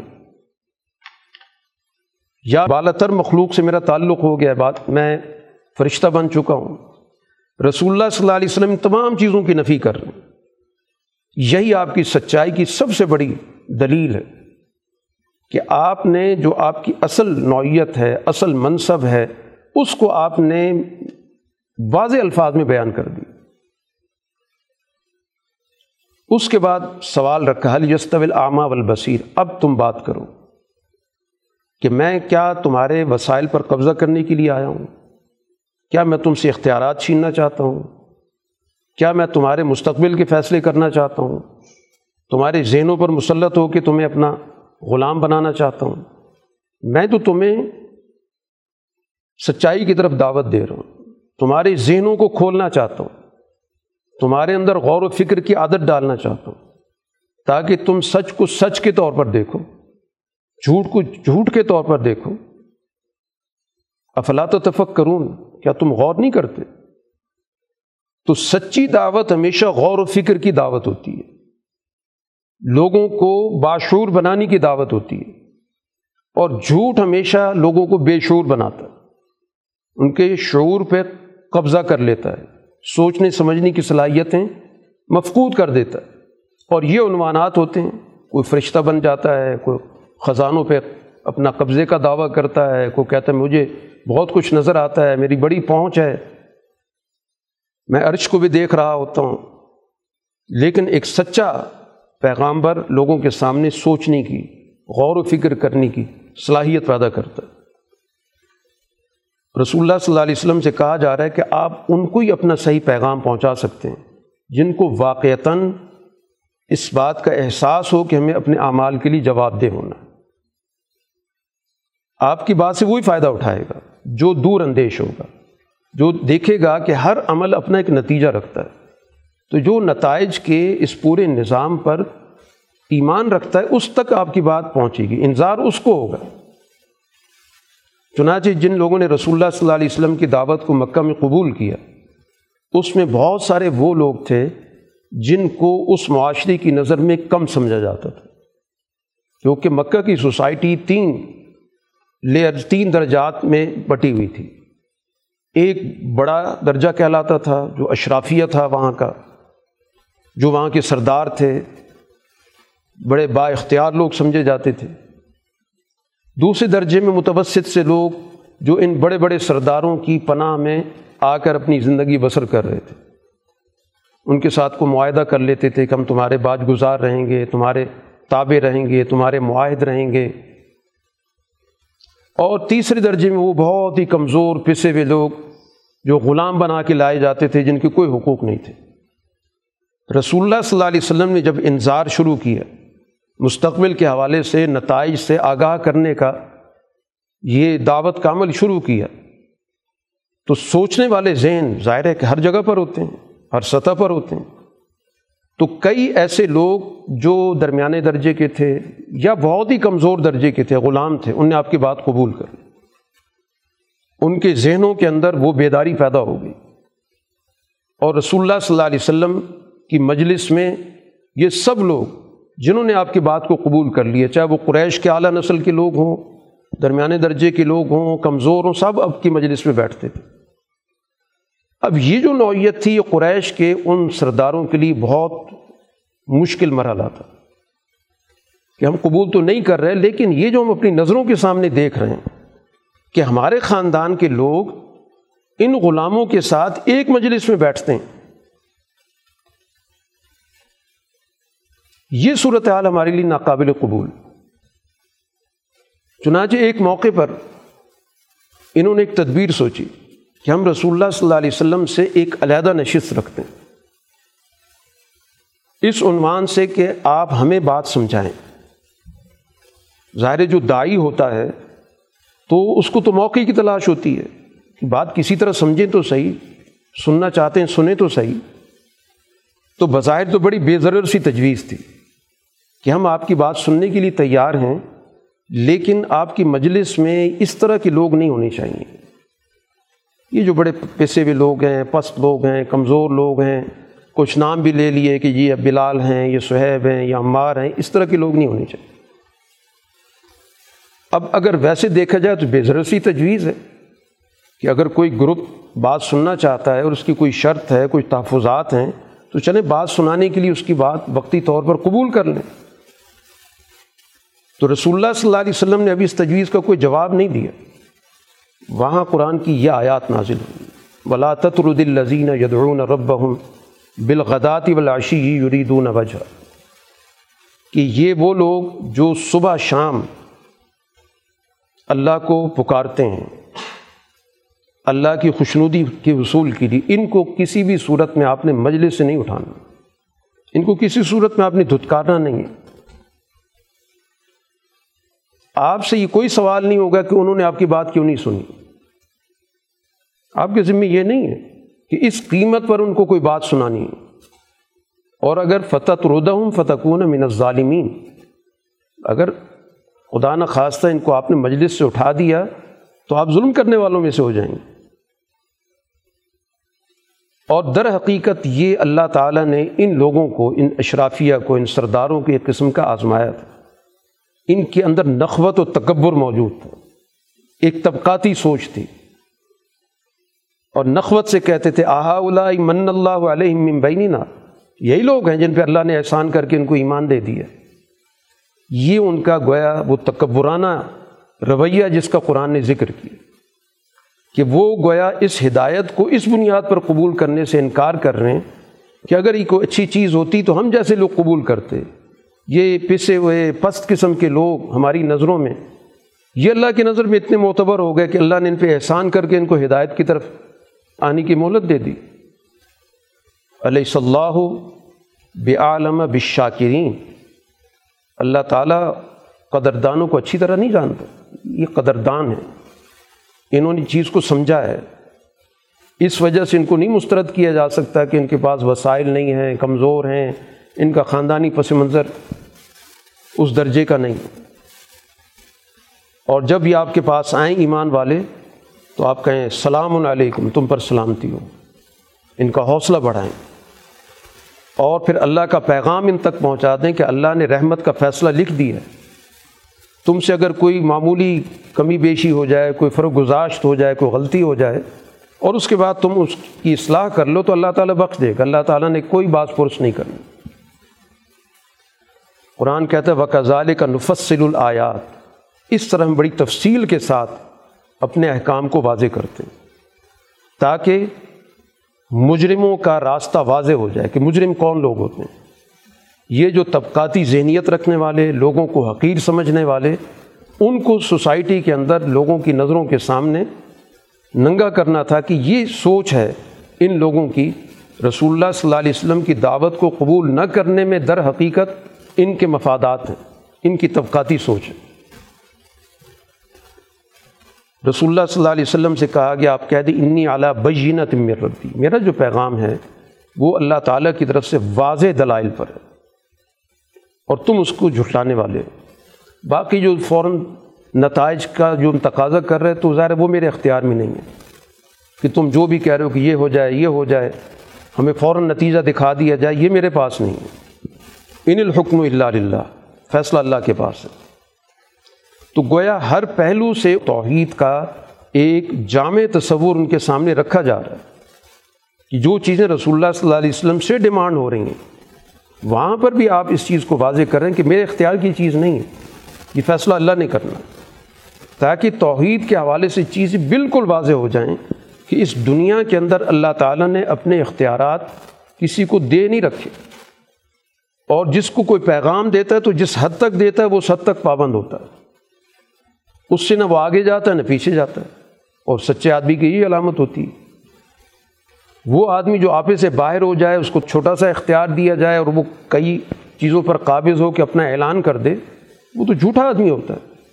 تو رسول اللہ صلی اللہ علیہ وسلم اعلیٰ منصب پر فائز ہیں۔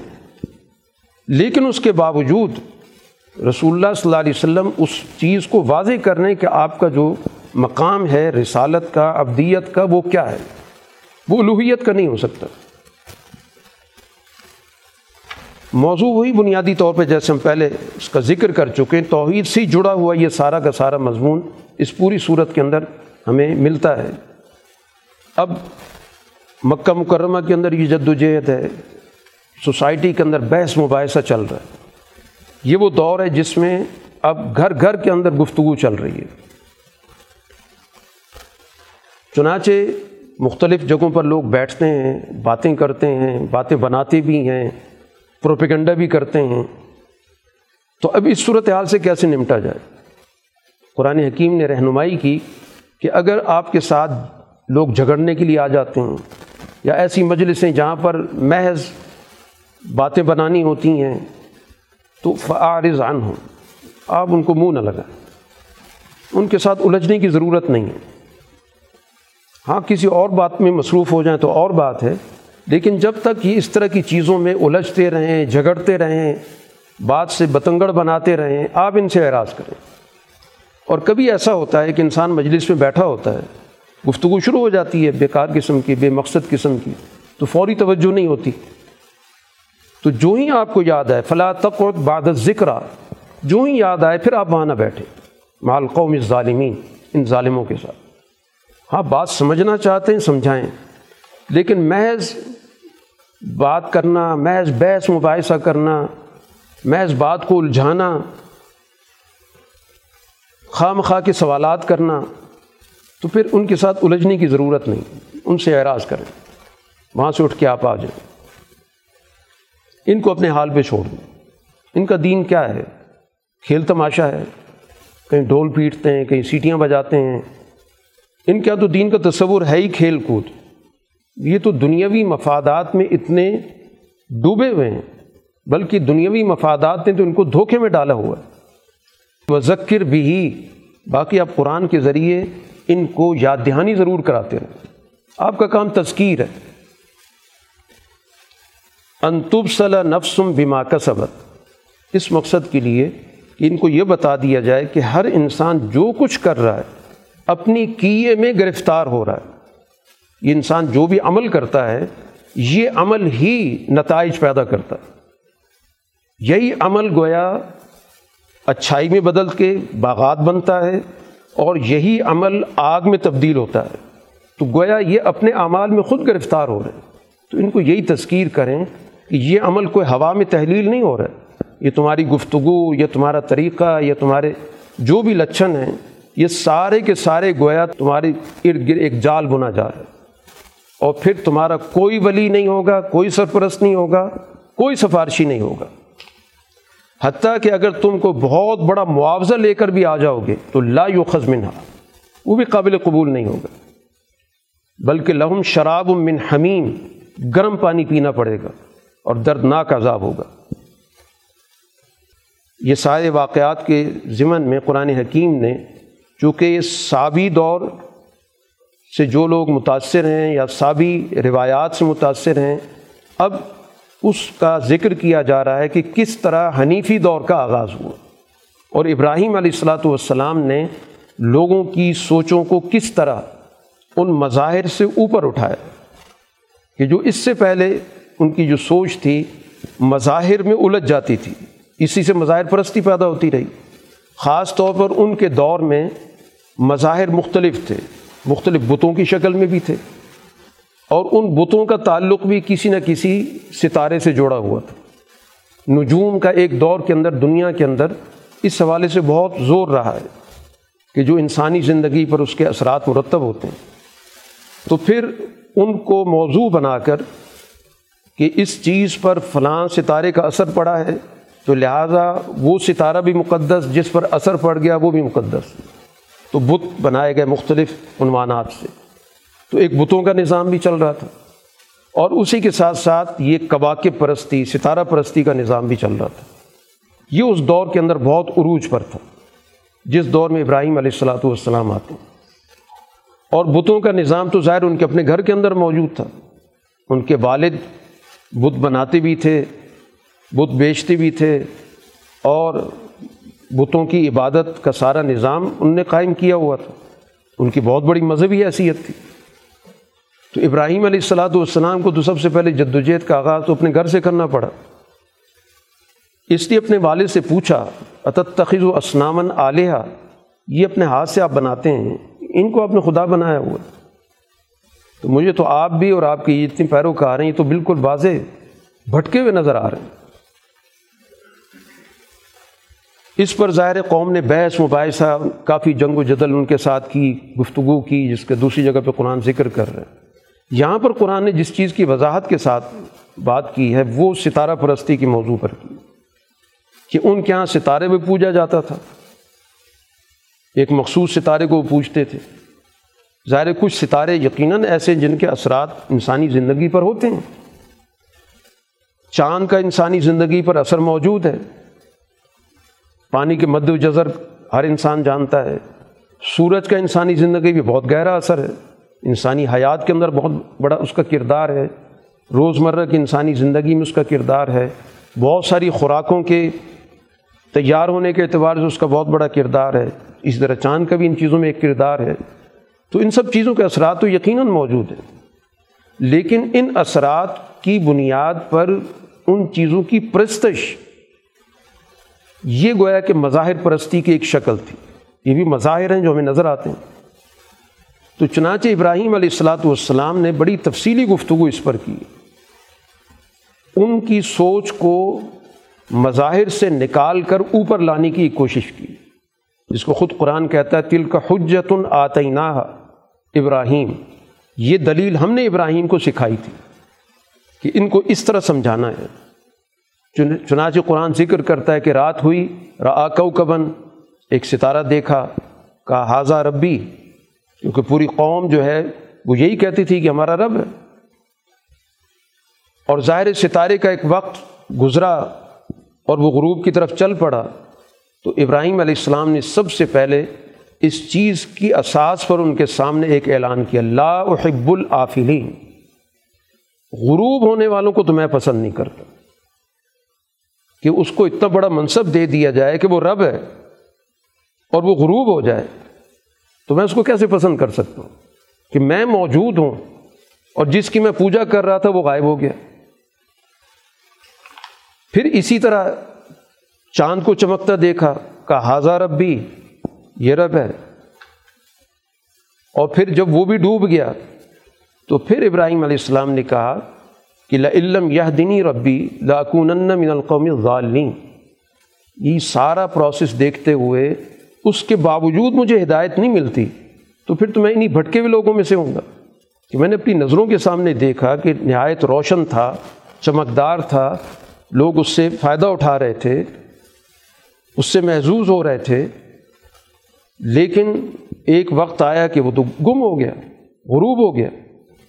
تو اب یہ رب کیسے ہو سکتا ہے؟ جو زوال کی طرف چلا گیا۔ پھر دن میں سورج بڑے آب و تاب کے ساتھ نکلا۔ تو کہا حاضہ ربی حاضہ اکبر۔ یہ تو سب سے بڑا خدا ہوا۔ اور پھر جب وہ غروب ہو گیا تو پھر ابراہیم علیہ السلام نے حجت پوری کر دی۔ یا قومی، انی بری ام مما تو شریک ان حقائق کے بعد بھی اگر میں اس راستے پر چلوں گا تو ظلم کے علاوہ تو کچھ نہیں ہوگا۔ میں بری ہوں ان تمام چیزوں سے۔ اور پھر اصل پیغام کیا ہے؟ وہ انی وجہ تو وجہ ہی کہ اللہ تعالیٰ نے مجھے اس دنیا کے اندر، ان بطور انسان کے، مجھے سب سے بنیادی اور اہم مخلوق کے طور پہ پیدا کیا۔ میں اپنا رخ اللہ کی ذات کی طرف کرتا ہوں۔ جیسے ابتدا میں عرض کیا گیا تھا کہ ہر انسان کے اندر اللہ نے اپنا ایک نور رکھا ہے، جو روح الہی کہلاتی ہے۔ اس کا گویا کہ اس تجلی کے ساتھ تعلق قائم کرنا یہ انسان کی معراج ہے۔ بجائے اس کے کہ ادھر ادھر کی چیزوں سے اپنا تعلق قائم کرے، جس نے آسمانوں کو اور زمین کو پیدا کیا اور حنیفن یکسو ہو کر۔ اب اس میں کوئی ڈاما ڈول ہو کے نہیں کہ یہ بھی ہے اور وہ بھی ہے، یہ چھوٹا ہے، یہ بڑا ہے۔ بالکل یکسو ہو کر۔ دو ٹوک انداز سے۔ وما من المشرقی میرا مشرق جماعت سے کوئی تعلق نہیں۔ یہ گویا کہ ابراہیم علیہ السلاۃ والسلام نے اپنی قوم کا گویا مظاہر پرستی سے خدا پرستی کا ایک سفر طے کرایا علمی بنیادوں پر اور استدلال کی بنیاد پر، مشاہدے کی بنیاد پر، دلیل کی بنیاد پر۔ اب یہ گویا قرآن ذکر کرتا ہے کہ یہ انبیاء علیہ الصلاۃ والسلام کا راستہ ہے۔ یہاں پر انبیاء کی ایک فہرست ذکر کی گئی کہ ان کا یہ راستہ ہے ان کی اولاد میں سے اللہ نے پہلے چار انبیاء کا ذکر کیا داود علیہ السلام کا، سلیمان علیہ السلام کا، ایوب علیہ السلام، یوسف علیہ السلام، موسیٰ علیہ السلام، ہارون علیہ السلام۔ یہ وہ انبیاء ہیں جن کو اللہ تعالیٰ نے اس دنیا کے اندر حکومت بھی عطا کی تھی۔ بقدالی کا نجز المحسنین جو بھی ان کے راستے پر چلے گا، تو ظاہر ہے پھر اللہ تعالیٰ اس دنیا کے اندر ان کو حکومت عطا کرے گا۔ پھر انبیاء کی ایک اور فہرست ہے ذکریہ علیہ السلام یا عیسیٰ، الیاس علیہ السلام۔ یہ وہ انبیاء ہیں جن نے دنیا کے اندر زیادہ جو کام کیا، وہ معاشرے کی اصلاح کا کام کیا۔ جن کا زیادہ کام تبلیغ کر رہا ہے، لوگوں کی ذہن سازی کر رہا ہے۔ ان کا اس دنیا کے اندر براہ راست اقتدار نہیں ہوا۔ ان کا کام زیادہ تر سوسائٹی کی تعمیر کے اندر لوگوں کے اندر موجود رہ کر ان کی سوچوں کو درست کرنے کا رہا کل من الصالحین، یہ سب صالحین میں سے تھے۔ پھر چار اور پیغمبروں کا ذکر کیا اسماعیل الیسا یونس اور لوت۔ کلن فضل العالمین۔ ان کی اپنے اپنے دور کے اندر اس پورے، اس دور کے جو بھی لوگ موجود تھے، جو بھی قومیں موجود تھیں، ان پر ان کو فضیلت حاصل تھی۔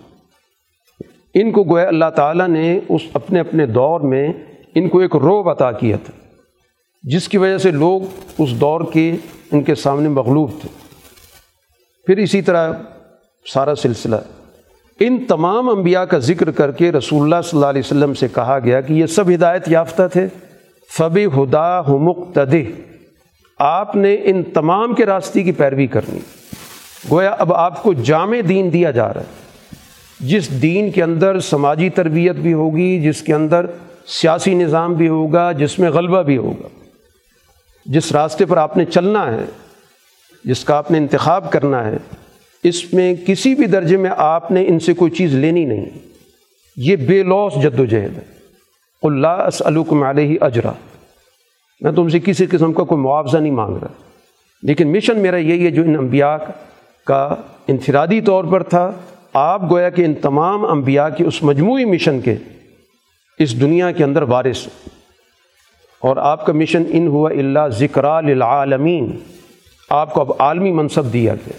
تمام اقوام کا منصب آپ کو دیا جا رہا ہے۔ اس طرح گویا کہ رسول اللہ صلی اللہ علیہ وسلم کے اس منصب کو واضح کیا گیا۔ آپ کو جو کتاب دی گئی، قرآن نے کہا مبارکن بابرکت کتاب ہے، پچھلی کتابوں کی تصدیق کرتی ہے۔ ولی تنظر ام القرا ومن حولہ ام القرا یعنی اس وقت مکہ کے جو لوگ ہیں، اور گرد و پیش جو بھی ہے یعنی گرد و پیش میں جتنے بھی یہاں پر اقوام دنیا کی پائی جاتی ہیں، مکہ کو ایک مرکزی حیثیت حاصل ہے، جغرافیائی طور پر بھی۔ تو من حولہ گویا کہ پوری دنیا بنتی ہے۔ تو آپ کا جو منصب ہے، یہ عالمگیر ہے۔ مرکز اس کا ام القرا ہوگا۔ یہ مکہ کے اندر ہی آپ کو بتا دیا گیا۔ کہ مستقبل کے اندر یہ مکہ گویا مرکز بنے گا۔ وہ مکہ جو اس وقت آپ کے لیے اجنبی ہے، جہاں آپ کی بات نہیں سنی جا رہی، جہاں بیت اللہ میں آپ کا داخلہ بند ہے۔ قرآن یہاں پر گویا مستقبل کے حوالے سے اس بات کی نشاندہی کر رہا ہے کہ یہ ام القرا مرکز بنے گا اور من حولہا اس کے ارد گرد جتنی بھی ممالک اور اقوام اور طاقتیں موجود ہیں، وہ سب گویا کہ آپ کے زیر نگی ہوں گی کیونکہ آپ کا انظار ان سب کے لیے قرآن حکیم کا وہی بنیادی جو مقصد اس وقت ہمارے پیش نظر ہے کہ توحید کے اس اصولی تصور کو، اس فطری تصور کو، اس جامع تصور کو نمایاں کرنا، چنانچہ یہاں پر ان تمام مشاہدات کا ذکر کیا گیا جو انسان اس دنیا کے اندر خود اپنی نظروں سے دیکھ رہا ہے۔ اور خاص طور پر یہاں پر وہ چیزیں جو انسان کے سامنے اگتی ہیں۔ کیونکہ زراعت ہر دور کے اندر انسان کی ایک بنیادی ضرورت رہی اس کی بنیادی ضروریات اسی سے جڑی ہوئی تو ان اللہ فالق الحبی بنوا کہ وہ خود اس دنیا کے اندر جو ایک گٹھلی پھوٹتی ہے، ایک درخت نکل رہا ہے، ایک دانہ پھوٹتا ہے، اس سے چیزیں اگتی ہیں، تو اس کے پیچھے اللہ کی ذات اور اس سے سمجھانا مقصود کیا ہے کہ اس وقت آپ کی جد وجہد اسی طرح ہے۔ آپ گویا مکہ مکرمہ کے اندر اسی طرح کی بیج لگا رہے ہیں۔ انہی بیجوں سے گویا آپ کی جد وجہد پھوٹے گی۔ جیسے ایک درخت پھوٹتا ہے جیسے ایک کھیت اگتا ہے۔ اور اس میں بالکل جد و جہد آپ کی اسی طرح ہے کہ یہ مردہ لوگ ہیں، ان سے زندہ لوگ نکلیں گے۔ آپ ان میں جد و جہد کر رہے ہیں۔ انہی کی اگلی اولادیں آپ کے ساتھ ہوں گی۔ تو یخرج الحی من المیت۔ بالکل دنیا کے اندر جس طرح زرعی نظام کے اندر ہم چیزوں کو دیکھتے ہیں کہ بظاہر ایک بے جان سا بیج ہوتا ہے، لیکن اس سے ایک درخت نکل آتا ہے۔ اسی طرح بہت ساری مثالیں دنیا کے اندر پائی جاتی ہیں۔ تو یہ گویا کہ دنیا کے اندر اللہ تعالیٰ کی قدرت کی کار فرمائی ہر چیز کے اندر موجود ہے۔ اور بغیر کسی شراکت کے بغیر کسی کو ساتھ ملائے یا کسی سے مشورہ کر کے یا اس کو کوئی اختیارات دے کر، کسی کو اختیارات نہیں دیے۔ سب چیزیں براہ راست اس کے نظم و انسرام کے اندر ہو رہی ہیں۔ خود انسانوں کی تخلیق ہے۔ اسی طرح ستاروں کو اس نے پیدا کیا تو اس سے انسانوں کی رہنمائی مقصود ہے۔ ہمیشہ اس سے لوگ سفر میں رہنمائی لیتے رہیں۔ آج بھی خاص طور بحری سفر کے اندر اس سے رہنمائی آج بھی لی جا رہی ہے۔ تو یہ سارا نظام گرد و پیش میں چاہے سفر کا نظام ہو، زراعت کا نظام ہو، انسان کی اپنی تخلیق کا نظام ہو، باغات کا نظام ہو، یہ سارا کا سارا نظام صرف اور صرف اللہ تعالیٰ کی کار فرمائی اور اس کی توحید کی سب سے بڑی علامت ہے۔ اللہ تعالیٰ نے اپنا جو تعارف کرایا بدی و سماواتی والارض، اس نے آسمان و زمین کو بالکل نئے سرے سے پیدا کیا کسی چیز سے نہیں تخلیق کیا بالکل بغیر مادے کی تخلیق کیا اسی کو ابدا کہا جاتا ہے۔ اور ان لوگوں کے اندر ایک اور مرض تھا شرک کے علاوہ ایک اور چیز جس کو حضرت شاہ ولی اللہ رحمۃ اللہ علیہ نے تشبیح سے تعبیر کیا کہ ان کا ایک اور مرض یہ تھا کہ اللہ کو عام انسان کے درجے پر لے آتے تھے۔ جیسے عام لوگوں کو اٹھا کر اللہ سے ملاتے تھے، اسی طرح اللہ کو نچلے درجے پر لے آتے تھے کہ جیسے ہمارے بچے ہیں، ہماری بیوی ہے، تو اسی طرح اللہ تعالیٰ کی بھی بیوی ہے۔ اور اللہ کے بھی بچے ہیں، بلکہ بچیاں ہیں۔ یہ جو فرشتے ہیں، یہ اللہ کی بچیاں ہیں۔ تو قرآن حکیم نے یہ کہا، بدیع السماواتی والا جس نے اتنا بڑا وسیع و عریض نظام بغیر کسی مدد کے، بغیر کسی مادے کے پیدا کیا اس کے لیے انا یقون لہو ولد، اس کو بیٹے کی کیا ضرورت؟ بیٹا تو انسان کی اس لیے ہوتا ہے کہ کچھ خود کر نہیں پاتا تو چلے بیٹا ایک معاون ہونا چاہیے، اس کے کام آئے گا، بوڑھا ہو جاؤں گا تو سہارا بنے گا۔ یا اسی طرح ولم تک اللہ صاحبہ، اس کی کوئی بیوی نہیں ہے۔ کہ انسان جو ہے وہ تنہا ہوتا ہے، اس کو انس کے لیے کوئی نہ کوئی جو ہے اپنا ہم جنس چاہیے۔ اللہ کو تو اس چیز کی ضرورت ہی نہیں، اس نے تو اس پورے کائنات کی تخلیق کی۔ خلق کل شعی اس نے ہر چیز کو پیدا کی۔ وہ ہر چیز کو جانتا ہے۔ یہ تمہارا رب ہے۔ رب کی تو یہ خوبیاں ہوتی ہیں کہ جس کو کسی کی ضرورت نہیں ہوتی، وہ کسی کا محتاج نہیں ہوتا۔ خالق و کلی شعی وہ ہر چیز کا خالق ہے۔ وہ ہر چیز پر نگران ہے۔ لا تدرکہ الابصار۔ جو الہ ہوتا ہے، اس کو آنکھیں نہیں پا سکتی تم نے جن کو خدا بنا رکھا ہے وہ تو تمہاری آنکھوں کے سامنے ہے ان کا طول عرض تمہیں پتہ ہے۔ تو اللہ کی ذات جو ان آنکھوں سے نہیں ان کو آدمی پا سکتا، وہ اتنی لطیف ہے، لطیف الخبیر۔ ہاں وہ تم کو جانتا ہے۔ جدرک الابصار، تمہاری آنکھوں کی حید کو، ترکیب کو، ان آنکھوں کی حرکتوں کو، یہ سب چیزیں وہ جانتا ہے تمہاری آنکھ کیا کر رہی ہے، کس کو دیکھ رہی ہے، کس طرح دیکھ رہی ہے۔ لیکن آنکھیں اس کو نہیں پا سکتی۔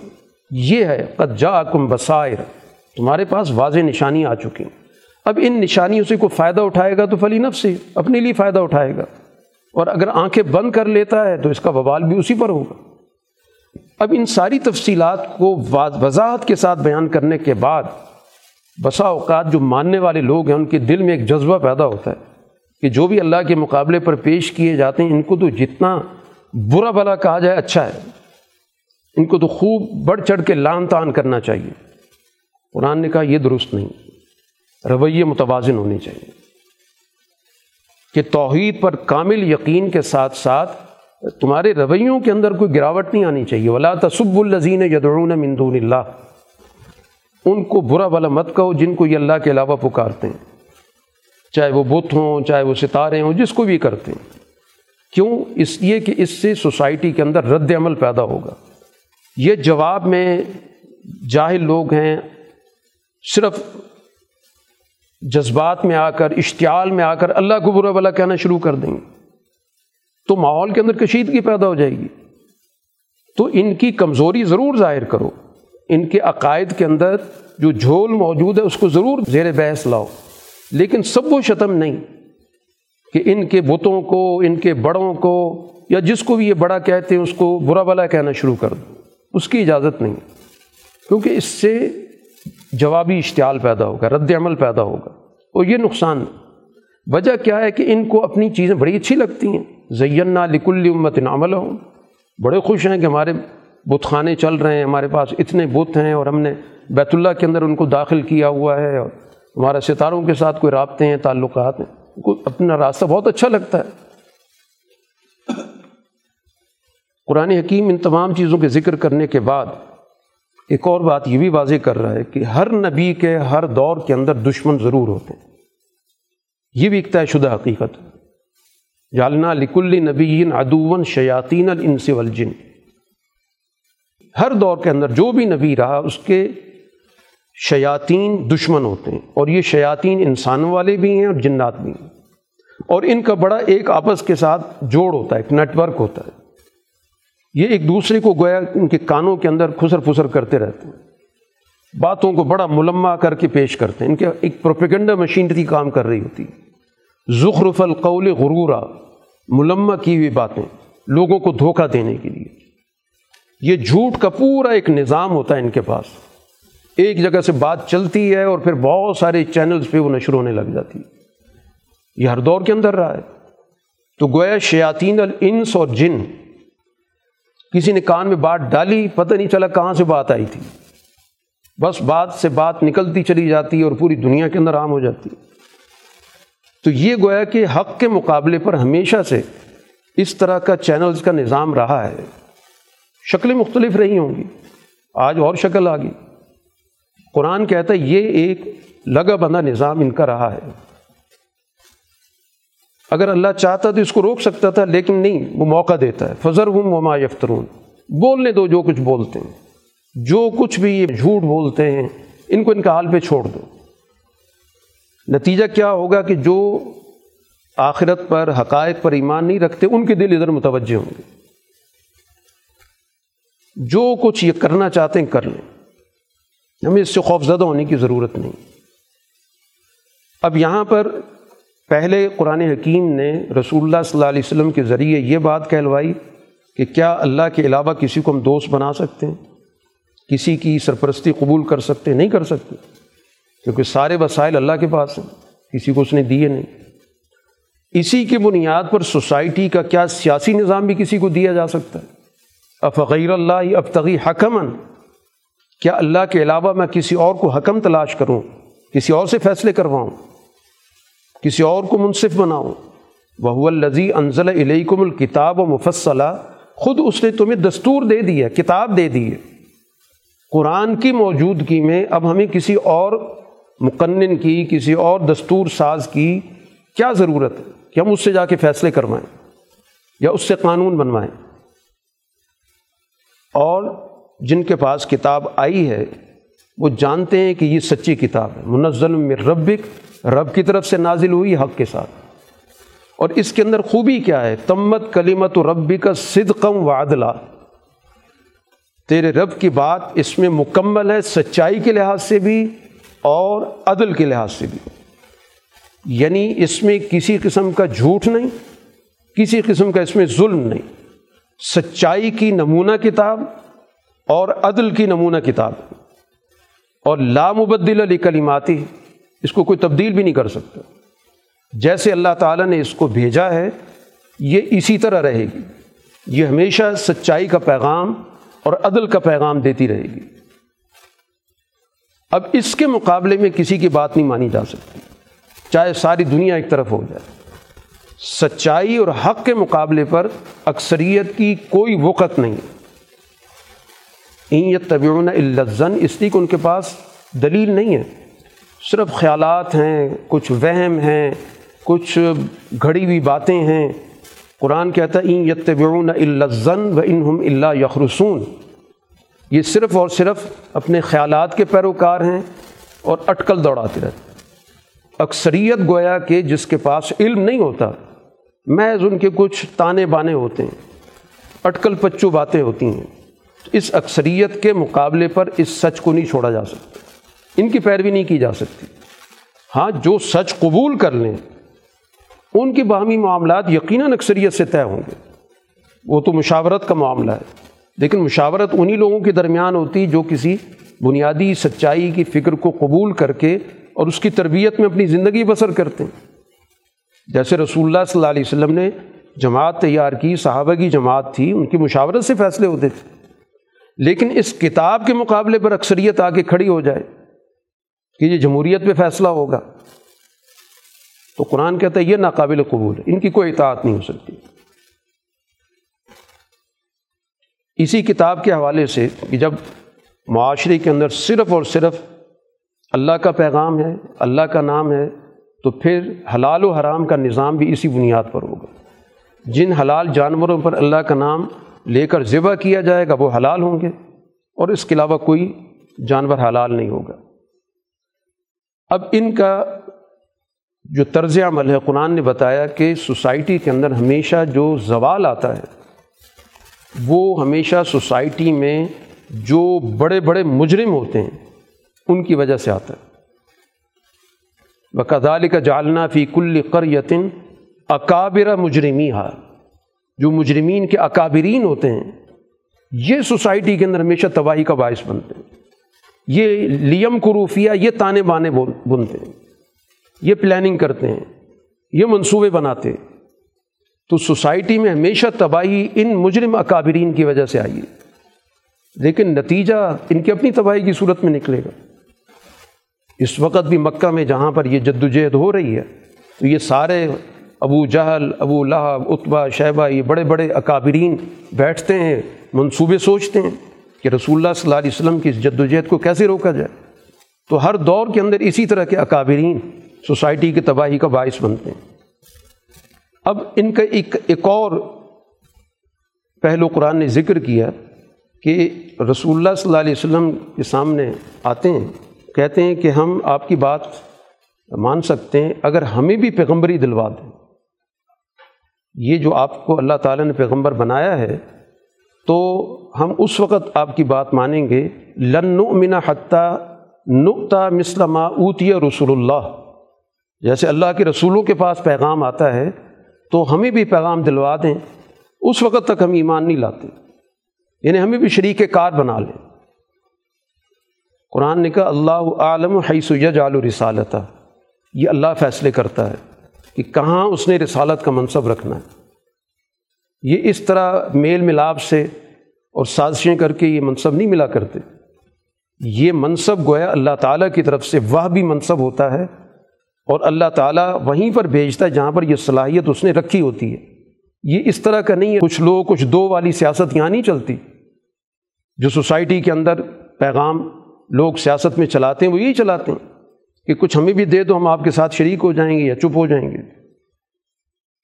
بلکہ قرآن کہتا ہے سیوسیب الزین اجرم صغار عند اللہ ان مجرموں کو تو اللہ کے ہاں ذلت ملے گی اور سخت عذاب ملے گا اس سازش کی وجہ سے۔ یہ جو مکر و فریب کی انہوں نے بات کی ہے کہ مل ملا کے کوئی راستہ نکالیں، ہمیں بھی کچھ نہ کچھ دے دیں۔ تو اس کے بدلے میں ان کو اس دنیا کے اندر ذلت ملے گی۔ چنانچہ ابو جہل ذلیل ہوا، ابو لہب ذلیل ہوا، بدر کے میدان میں جو کچھ ہوا، وہ سارا اس آیت کے حوالے سے اس کا مشاہدہ کر سکتے ہیں۔ قرآن نے کہا وہٰذا سرات ربی کا مستقیمہ یہ اللہ تعالیٰ کا سیدھا راستہ قرآن حکیم ان سارے پس منظر میں جو مکہ کا موجود ہے، شرک کی جو جو شکلیں ان کے اندر پائی جاتی تھیں، ان کو تفصیل کے ساتھ زیر بحث لاتا ہے۔ مثلا انہوں نے ایک اور طریقۂ کار اختیار کیا۔ یہ جو سورہ ہے، سورہ کا جو عنوان ہے، انعام ہے، تو انعام کہا جاتا ہے چوپائے کو۔ تو ان کے پاس چوپائے مویشی ہوتے تھے، کھیتی ہوتی تھی، غلہ وغیرہ ہوتا تھا۔ تو یہ کرتے یہ تھے کہ اپنے غلے میں سے کچھ حصہ، اسی طرح جانوروں کا کچھ حصہ یہ اللہ کے نام پر ہے۔ اور یہ کچھ حصہ، یہ جو باقی جو ذیلی نظام ان نے خداؤں کا بنا رکھا تھا، بتوں کا، یہ ان کے نام پر۔ ایک تو یہ تقسیم کرتے تھے۔ پھر دوسری دلچسپ بات یہ ہوتی تھی کہ اگر کسی کے حصے میں کوئی کمی ہو جاتی کسی وجہ سے یعنی جو حصہ ان نے اللہ کے لیے رکھا ہوا ہوتا تھا، اس میں سے کمی ہو گئی، اس کو تو ویسے ہی رہنے دیا جائے۔ اور اگر ان بتوں کے حصے میں سے کمی ہو گئی تو اللہ کے حصے میں سے لے کر اس کو دے دیتے۔ قرآن کہتا ہے، سا ما یحکم یہ کیا فیصلہ ہے؟ پہلے اول تو تقسیم کرنا، اور پھر اس کے بعد اللہ کی یہ اہمیت رہے گی کہ جو اللہ کا حصہ رکھا، اس میں سے نکال کر ان شریکوں کو دے دیے۔ تو یہ سوچ کی پستی ہوتی ہے کہ باوجود اس کے کہتے یہ کہ اللہ سب سے بڑا ہے اور یہ چھوٹے چھوٹے ہیں، لیکن عملی نظام ان کا کیا ہے؟ تو جب سوچیں پست ہو جائیں تو پھر اسی طرح کی مذہب کا خیز فیصلے ہوتے ہیں۔ اور اسی طرح ان کے اندر ایک اور سوچ پیدا ہو گئی اپنی اولاد کو قتل کرنے کی، کہ اولاد کو بھیٹ چڑھایا جائے۔ اور یہ ظاہر بہت ساری قوموں کے اندر رہا ہے کہ اپنے سب سے بڑے بیٹے کو بھیٹ چڑھا دو۔ تاکہ اپنے بتوں کو، اپنے خداؤں کو راضی رکھو۔ اس رسم کو ابراہیم علیہ السلاۃ والسلام کے ذریعے ختم کروایا گیا کہ اللہ تعالیٰ نے اسماعیل علیہ السلام کی قربانی، کیونکہ وہ ایک رسم موجود تھی۔ اب اس کو ختم کرنے کا طریقہ کیا ہو سکتا تھا؟ تو اس عمل سے گزارا گیا اور اس کے بدلے میں اللہ تعالیٰ نے ایک جانور کی قربانی رکھ دی۔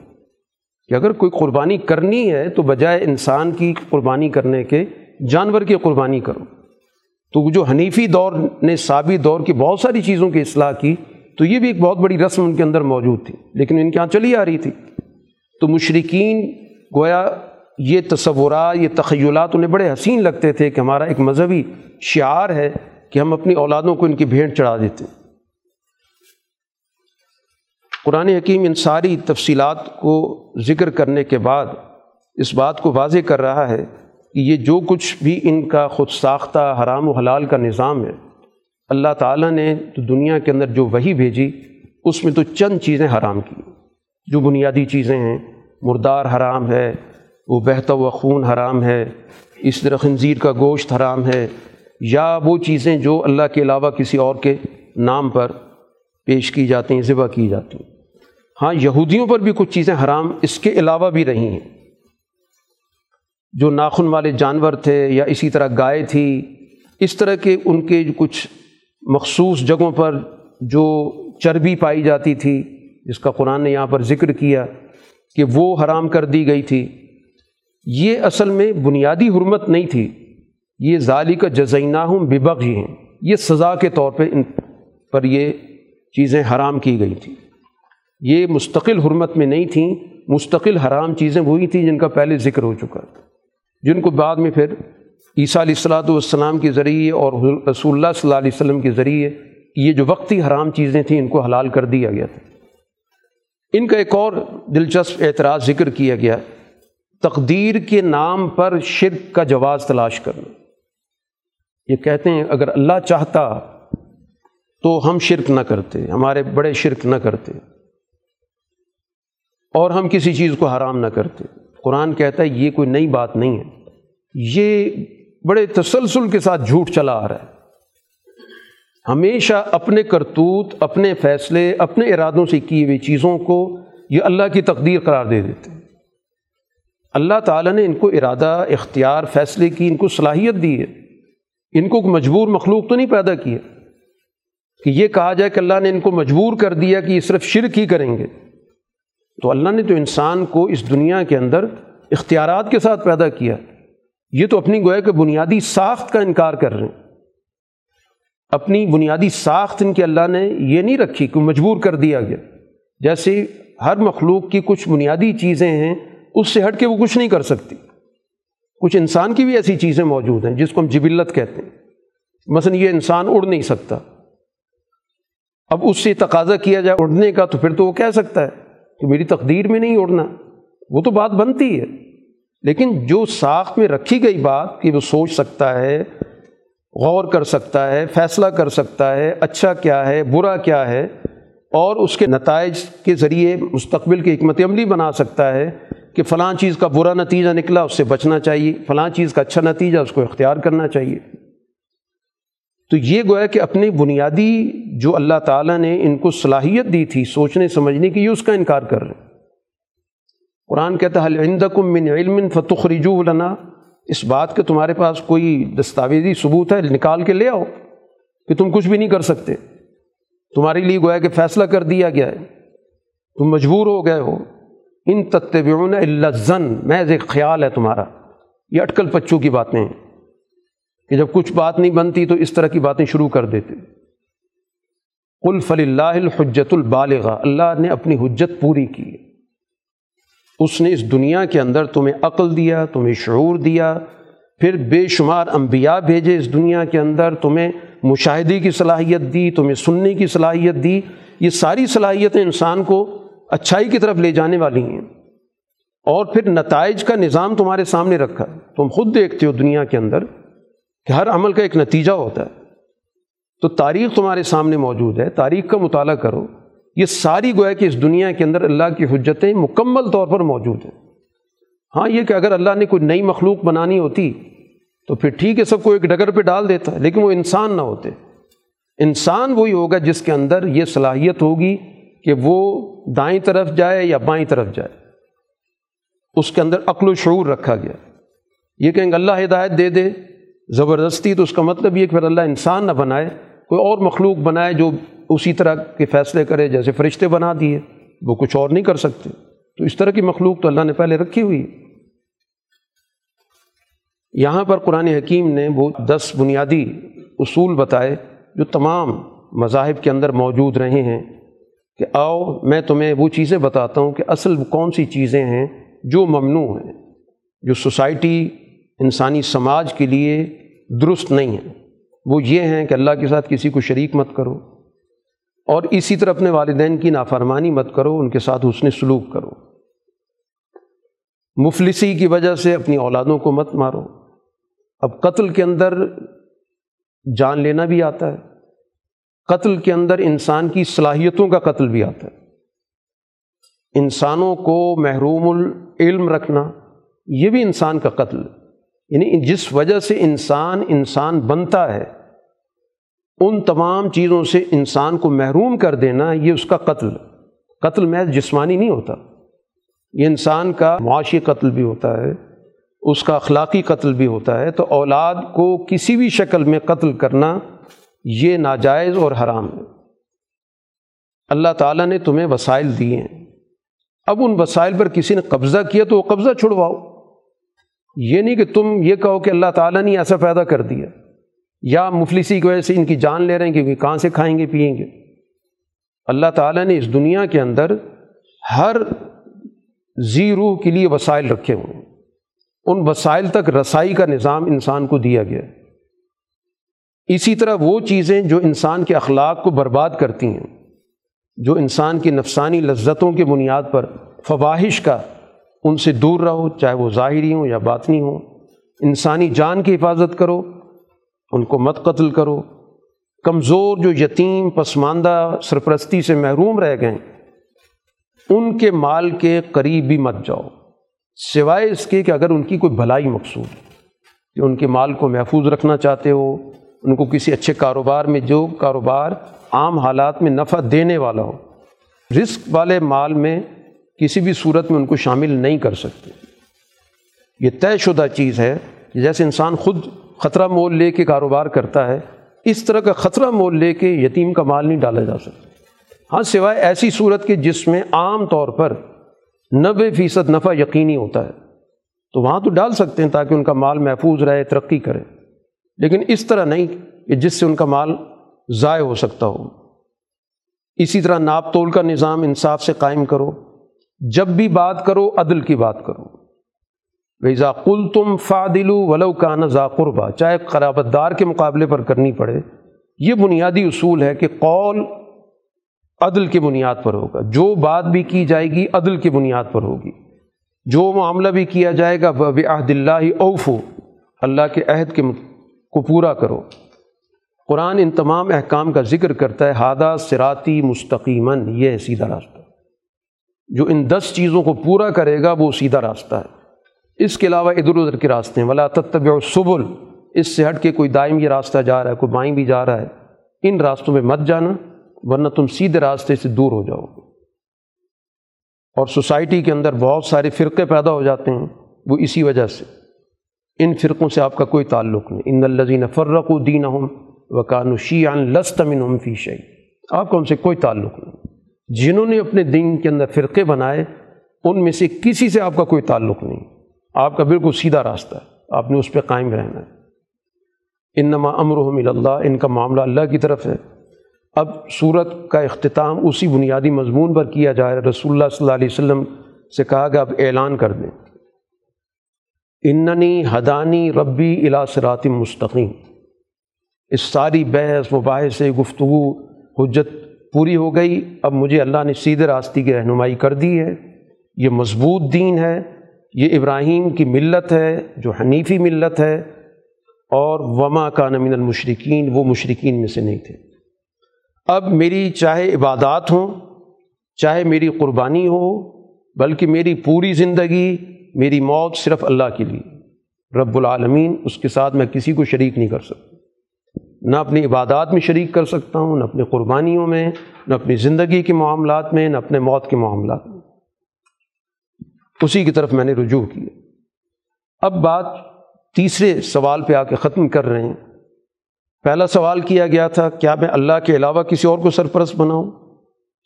دوسرا سوال، کیا میں اللہ کے علاوہ کسی کو منصف بناؤں؟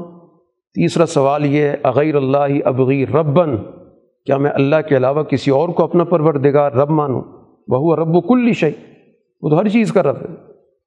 اس نے اس دنیا کے اندر ہر مخلوق کے لیے وسائل مہیا کی ہیں تو میں وسائل پر کسی اور کا قبضہ مان لوں؟ میں صرف اسی کو مان سکتا ہوں۔ اب اس کے بعد جو بھی کوئی عمل کرے گا، نتائج خود دیکھے گا۔ بلا تذر و واضرت وزرا اخرا۔ کوئی دوسرے کا بوجھ نہیں اٹھا سکتا۔ کہ یہ محنت کوئی کرتا ہے اور بوجھ دوسروں کا اس کے ذمے ڈال دیا جاتا ہے، جو تو پھیلی لوگ ہیں، ان کا بوجھ بھی ایک غریب آدمی کے کندھے پر ڈال دیا جاتا ہے۔ تو کوئی کسی کا بوجھ نہیں اٹھائے گا۔ جو کمائے گا، اس کی اپنی کمائی ہوگی۔ ولا تقسیب و کلو نفسن اللہ علیہ یہ نہیں کہ کمائے کوئی، کھائے کوئی۔ جو کمائے گا، وہ اپنے لیے کمائے گا۔ کسی اور کا بوجھ نہیں اٹھا سکتا۔ اب اس توحید کے بعد، اس توحید کے واضح پیغام کے بعد، ایک جامع تصور کے بعد، اس حنیفی تصور کے بعد، اب ایمان لانے والوں کو ذمہ داری دی جا رہی کہ الزی جالکم خلائف العرض اس ذات نے اب تمہیں اس دنیا کا نظام سونپا ہے۔ وہ خلافت کا نظام ہے۔ اس تم نے دنیا کے اندر اللہ تعالیٰ کے اس پیغام کو، اس توحید کے جامع تصور کو، جو محیط ہے ربوبیت پر جو محیط ہے ولایت پر، فیصلوں پر، سیاست پر، معیشت پر، معاشرت پر، اس کی نمائندگی کا نظام دنیا میں قائم کرنا ہے، خلائف العرض اور باقی اس دنیا کے اندر انسانوں کے درمیان مختلف درجے، اس لیے کہ مختلف صلاحیتوں کے لوگ ایک شخص ایک صلاحیت میں دوسرے سے آگے نکلا ہوا ہے، دوسرا دوسری صلاحیت میں آگے ہے۔ یہ مختلف صلاحیتوں کے لوگ جب آپس میں ملتے ہیں تو پھر جا کر سوسائٹی کے اندر ایک خالص نمائندگی کا نظام پیدا ہوتا ہے۔ لیبلوکم فیما آتا کم تمہیں جو کچھ دیا ہے وہ دیکھ رہا ہے، جانچتا ہے کہ اس کے پاس علم تھا، کیا اس نے سوسائٹی کو علم دیا؟ اس کے پاس وسائل کو جمع کرنے کی اور پیدا کرنے کی صلاحیت تھی، کیا اس نے یہ وسائل سوسائٹی کو دیے؟ تو سوسائٹی اس کے پاس محنت کرنے کی اور سمجھنے کی صلاحیت بہت زیادہ تھی، دماغ اس کا بہت کام کرتا تھا۔ تو کیا اس نے اپنے دماغی کام کو معاشرے کے لیے وقف کیا؟ تو جس کو جو صلاحیت بھی دی گئی ہے، ان صلاحیتوں کا امتحان ہے کہ کیا وہ اس پہ قابض ہو کے بیٹھ جاتا ہے؟ کہ کیا اس کے حقوق محفوظ کرا لیتا ہے؟ کہ یہ حقوق میرے لیے محفوظ ہیں، کوئی اور نہیں استعمال کر سکتا۔ یا ان سے پوری سوسائٹی کو فائدہ پہنچاتا ہے۔ تو یہ امتحان ہو رہا ہے۔ اور اس کے بعد کہہ دیا گیا کہ اس امتحان کے بعد دو ہی نتیجے نکلیں گے۔ نہ رب کا سریع العقاب۔ جو اس امتحان میں فیل ہو جائے گا تو پھر بہت جلد اس کا فیصلہ ہو جائے گا، سزا دی جائے گی۔ اور جو اس امتحان میں کامیاب ہو جائے گا، اس میں اگر کوئی چھوٹی موٹی کمزوری رہ بھی گئی تو ان الغفور الرحیم، وہ بخشنے والا مہربان ہے۔ باخر الدعوانا الحمد للہ رب العالمین۔ الحمد للہ رب العالمین۔ العاقبۃ المطقین والصلاة والسلام علی رسول محمد والی و اصحابی اجمعین۔ اے اللہ، ہمارے گناہوں کو معاف فرما، ہماری خطاؤں سے درگزر فرما۔ قرآن کا جو صحیح فہم ہے، شعور ہے، میں عطا فرما۔ اس پیغام کو اپنی زندگی کے لیے مشل راہ بنانے کی توفیق عطا فرما۔ اس پر اپنے اخلاق بنانے کی توفیق عطا فرما۔ اس پر اپنے نظریے کو درست کرنے کی توفیق عطا فرما۔ ہمیں اپنی سچی بندگی کے لیے قبول فرما۔ اس کے تقاضوں کو پورا کرنے کی توفیق عطا فرما۔ اس مہینے کے خیر و برکت عطا فرما، اس مہینے کے اعمال قبول فرما، مزید بہتر اعمال کرنے کی ہمت عطا فرما۔ ہماری مشکلات آسان فرما، پریشانیوں کا اضالہ فرما۔ ہماری حاجات کو پورا فرما، ہمارے گھروں میں خیر و برکت عطا فرما، رزق حلال میں برکت عطا فرما۔ اس مصیبت سے جو اس وقت موجود ہے، معاشرے کے اندر اس سے نجات عطا فرما۔ و صلی اللہ تعالیٰ خیر خلقی محمد والی و صحابی اجمعین۔